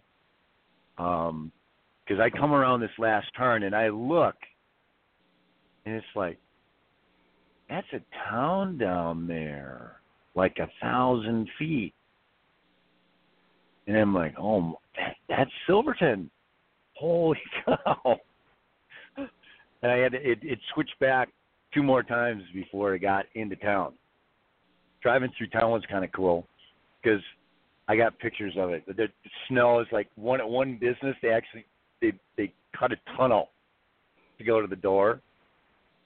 Um, they have uh, oh I can't remember. I think it's can't remember it's uh, parallel or angle parking. I think it was angle parking. But um, the middle of the road has like 12 feet of snow piled in it. And the only way you can get around it is when you get to the next cross street where they cleared it. It's the only place where there's actually been snow permanently that I the entire two months I've been here. That's craziness. That's Yeah, well, I, it was. It's it's been almost 70 degrees the last three days. Um, I asked somebody today if it was uh, if it usually gets this warm this time of month, and they said no. Actually, had to think about it for about 15 seconds, and then said no. Not really. But oh, I did I, miss, did I mention that? Oh, I went from. Uh, oh, I think I missed from uh, Durango. I went to Silverton and back to Durango, and then I left out Telluride. Because then from Telluride, I went to Ridgway, and then to Montrose, and then from Montrose, then days later, I wanted some snow. So then it was supposed to snow in Ouray, and it's like only about 45 minutes. So I drove back through Ridgway to Ouray. Um, you can't get from Ouray to Silverton going south on 550 right now because Red Mountain Pass has been closed since like the 5th of March. I looked it up and saw a picture of a front end loader. The roof on the top of a front end loader is about 10 feet up, 12 feet off the ground. Guess how high this? It was a, it was a like a profile picture because it was the side of the front end loader on the highway, and behind it was the snow. Guess how high the snow was? How high? Just take a wild guess. Twelve feet. The it was taller than the front end loader's roof, which is 12 feet. By a How would I know? amount.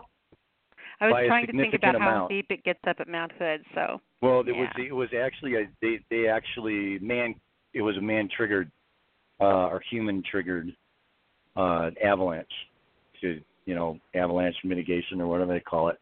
Um Mhm. but um it was like 30 feet deep. It was almost twice as high or the snow was almost three times as deep as the height of the front end loader. I swear you could have stacked two more on top of it, and then it would have been the, the roof of that third one would have been where the snow was because it was just cut straight across.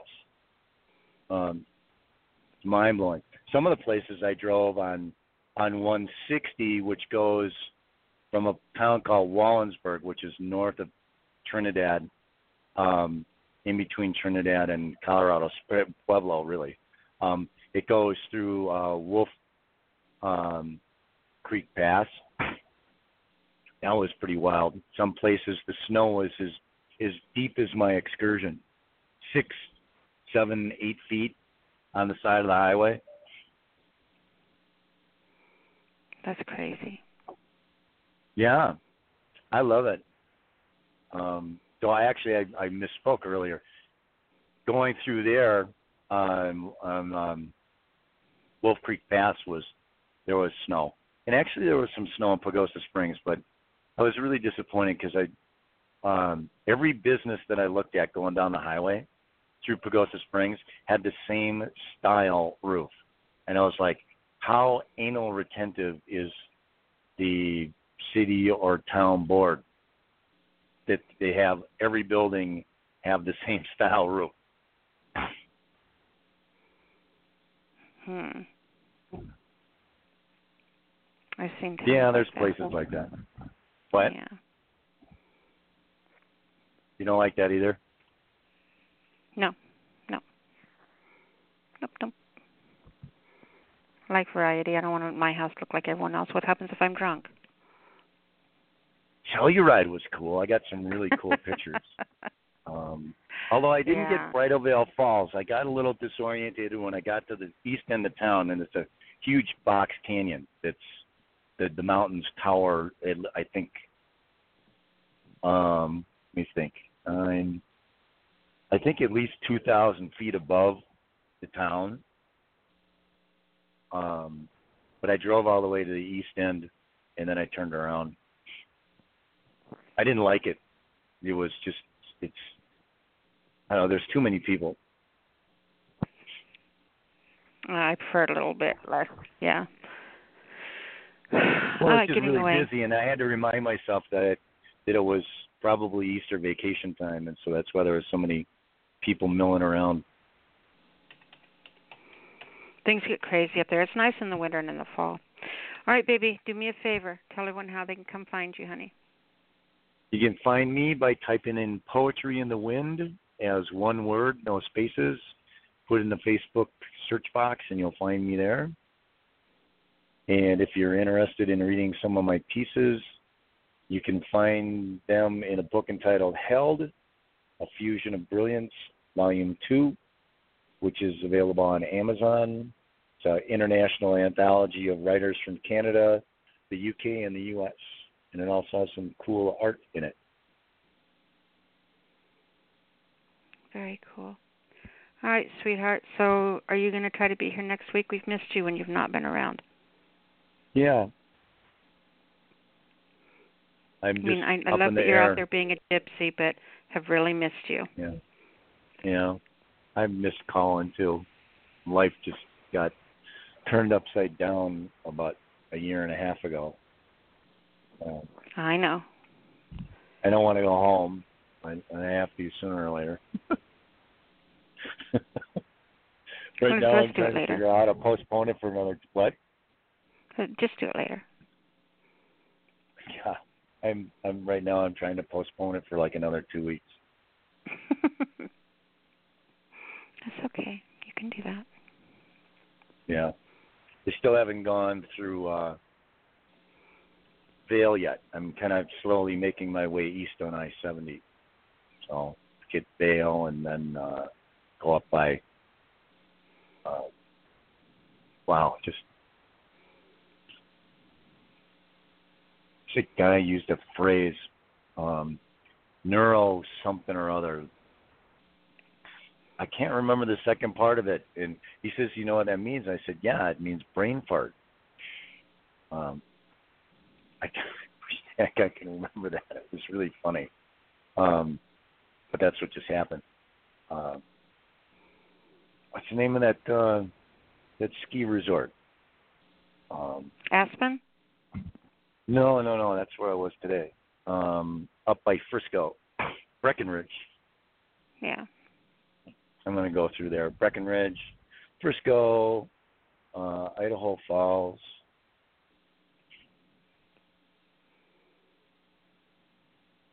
The only place I've liked so far is is Ouray. Ouray is nickname is the is the um, Switzerland of the U.S. They have a um, they have a huge like five lane, five or six lane pool plus it, it's part of a hot springs. It's right in town when you drive into town. It's right along the highway. There were people in it when I was there the other day, or last week. Yeah, my son goes up there a lot. He really likes it. Ouray? Mhm. That's a long drive from Colorado Springs. Mhm.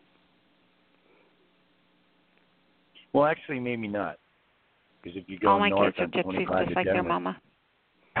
Yeah. If you go from Colorado Springs to Denver and then go west, it isn't as far. I went the long way, going south and then west and then north.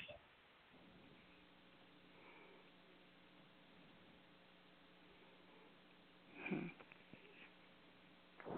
I'm Josh. I want to go. All right, I've got to get off here. It's time for me to go, my love. I will give you a call this week, and we will get caught up and see how everything is going. Um, yeah, yeah, Did you find out? I'm glad you got called in. Time? Did you find out about the time, the date? For Uh, renewal? no, I'll email you tonight. The date that the the sponsorship thing's up. What? The date? What date? Yeah. Um, because you mentioned something you had to check it last week because you it wouldn't let you call out. Oh, yeah, yeah, yeah. I'll check it. And I do want to thank you, as long as I've got you on the show real quick. You know, we've been saying this at the beginning of every show, but I do want to thank you um, for helping sponsor the show last year like you did and appreciate it very much. And, you know, it, it's been a phenomenal year. It's touched so many people, and you're just awesome for doing it. So thank you. Well, I'm glad I can help out.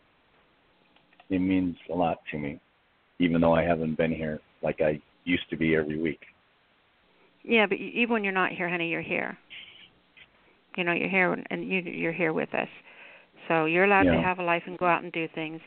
And even when you're not here, know how much you're loved and cared about. And uh you know, appreciate it. You're my family. And you're mine as well. I mean, you really are. Everybody. you, you've been with me forever. Yeah, and, and everybody who comes to the Speakeasy Speakeasy Cafe, where everybody knows your name. yeah, something like that, eh? Yeah. I love that song for some reason from Cheers. mhm. Uh, and then I had a really interesting uh, experience uh, summer of 85, 85 when I spent the summer in LA that I was um riding down the boardwalk south of um Santa Monica Beach and I like the Eagles and Don Henley and um there's a uh, there's a song called the Sunset Grill and I found the Sunset Grill. It just blew me away. That's awesome. It's an album from way yeah, it's an album from way back in like uh eighty three, I think, or eighty four. No, it might even be eighty five. Um can't remember the other guy's name now and I'm bummed out. Because it's Don Henley and uh he was like one of the more well known of the Eagles and then the one that died two years ago, the guitarist. Because uh um Oh, jeez. Actually, have an Eagles album on right now.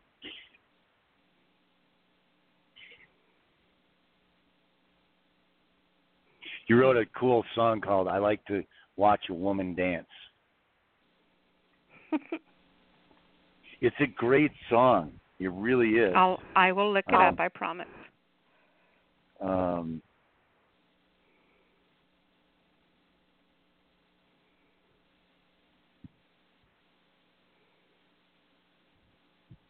give me just one sec here. I know you want to go real quick, but I gotta I gotta look here. I I've Um, got kids standing on my front porch waiting to come into the house. Are they banging on the door?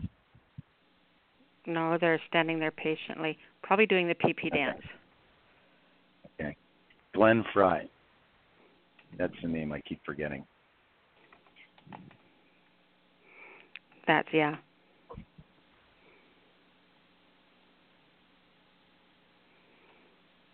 I don't know what album it's on. If my kids pee on my porch, Do- I'm going to come to Colorado and find you. All, all, all I'm going to say about the song, other than I really like it, is that it's it's it's about how he meets this this woman and they slow dance, and it's a cool story. Okay, I will go. I will go find it and I will listen to it. All right. Tell everyone again hi on your Facebook page. You can find me by typing in "Poetry in the Wind" as one word, no spaces, put in that Facebook search box. You'll find me. Cool composite picture Nyla made for me. And if you're interested in reading some of my pieces, you can find them in a book entitled Held, A Fusion of Brilliance, Volume 2, which is available on Amazon. It's an international anthology of, of writers from Canada, the UK, and the US that was published in February 2012. It has my commando poem in it, for those of you who've heard that one. And Ghost, Cool. and I think All about right. four others. So I will love you next week. Okay. Well, I love you every day, but I will love you on the air next Yeah. week. Okay. All Sounds right. good. I love you, James, honey. Thank you, sweetheart. Thanks, Nyla. Thank you. You're Love welcome. you too. All right. Bye-bye, hon. Bye bye. All right, everyone. You have been listening to the Speakeasy Cafe Open Mic Poetry Show, The Sound of Ink. Appreciate you all being here.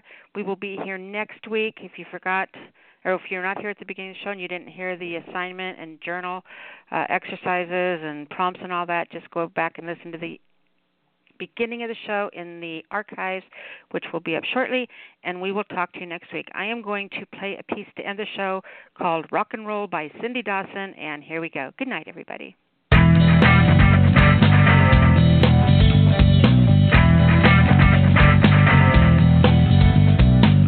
The man on the back of that album wrote the soundtrack of my youth. Wrote the notes that became, that walked every New York street I saw on every billboard. That embraced my dream in every lead bellied club. It was that face that drove the words, that held the fine slope of the pen to push forward. Black ink like every slingshot thought onto ready pulse up through wing synapses onto this blog.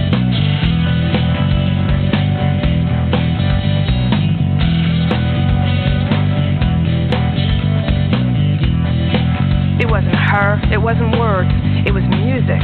The slow, ascending, shamanic flicker. The way he held his guitar like a woman, like his breath depended on the bend of the note. The notes were the words, and I was caught, so caught in the whirl of them. His gift to me. Just that.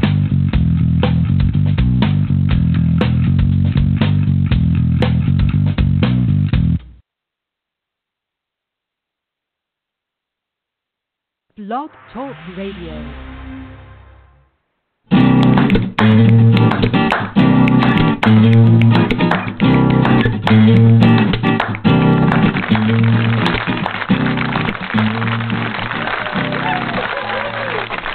Welcome to Thursday night at the Speakeasy Cafe. We would like to invite you to take the stage for the Sound of Ink Open Mic Poetry Night. Now, let's get started. I want your ink in our ears. Hello, everybody, and welcome to the Speakeasy Cafe Open Mic Poetry Show, The Sound of Ink. It is going to be an amazing night tonight. I want to tell everyone happy spring. Spring is in the air, and uh, I know that makes a lot of you excited. For me, I get sad. I like fall and winter best, but yeah, everywhere I look, spring is just popping. Hey, I want to remind you guys that uh, the number to call in tonight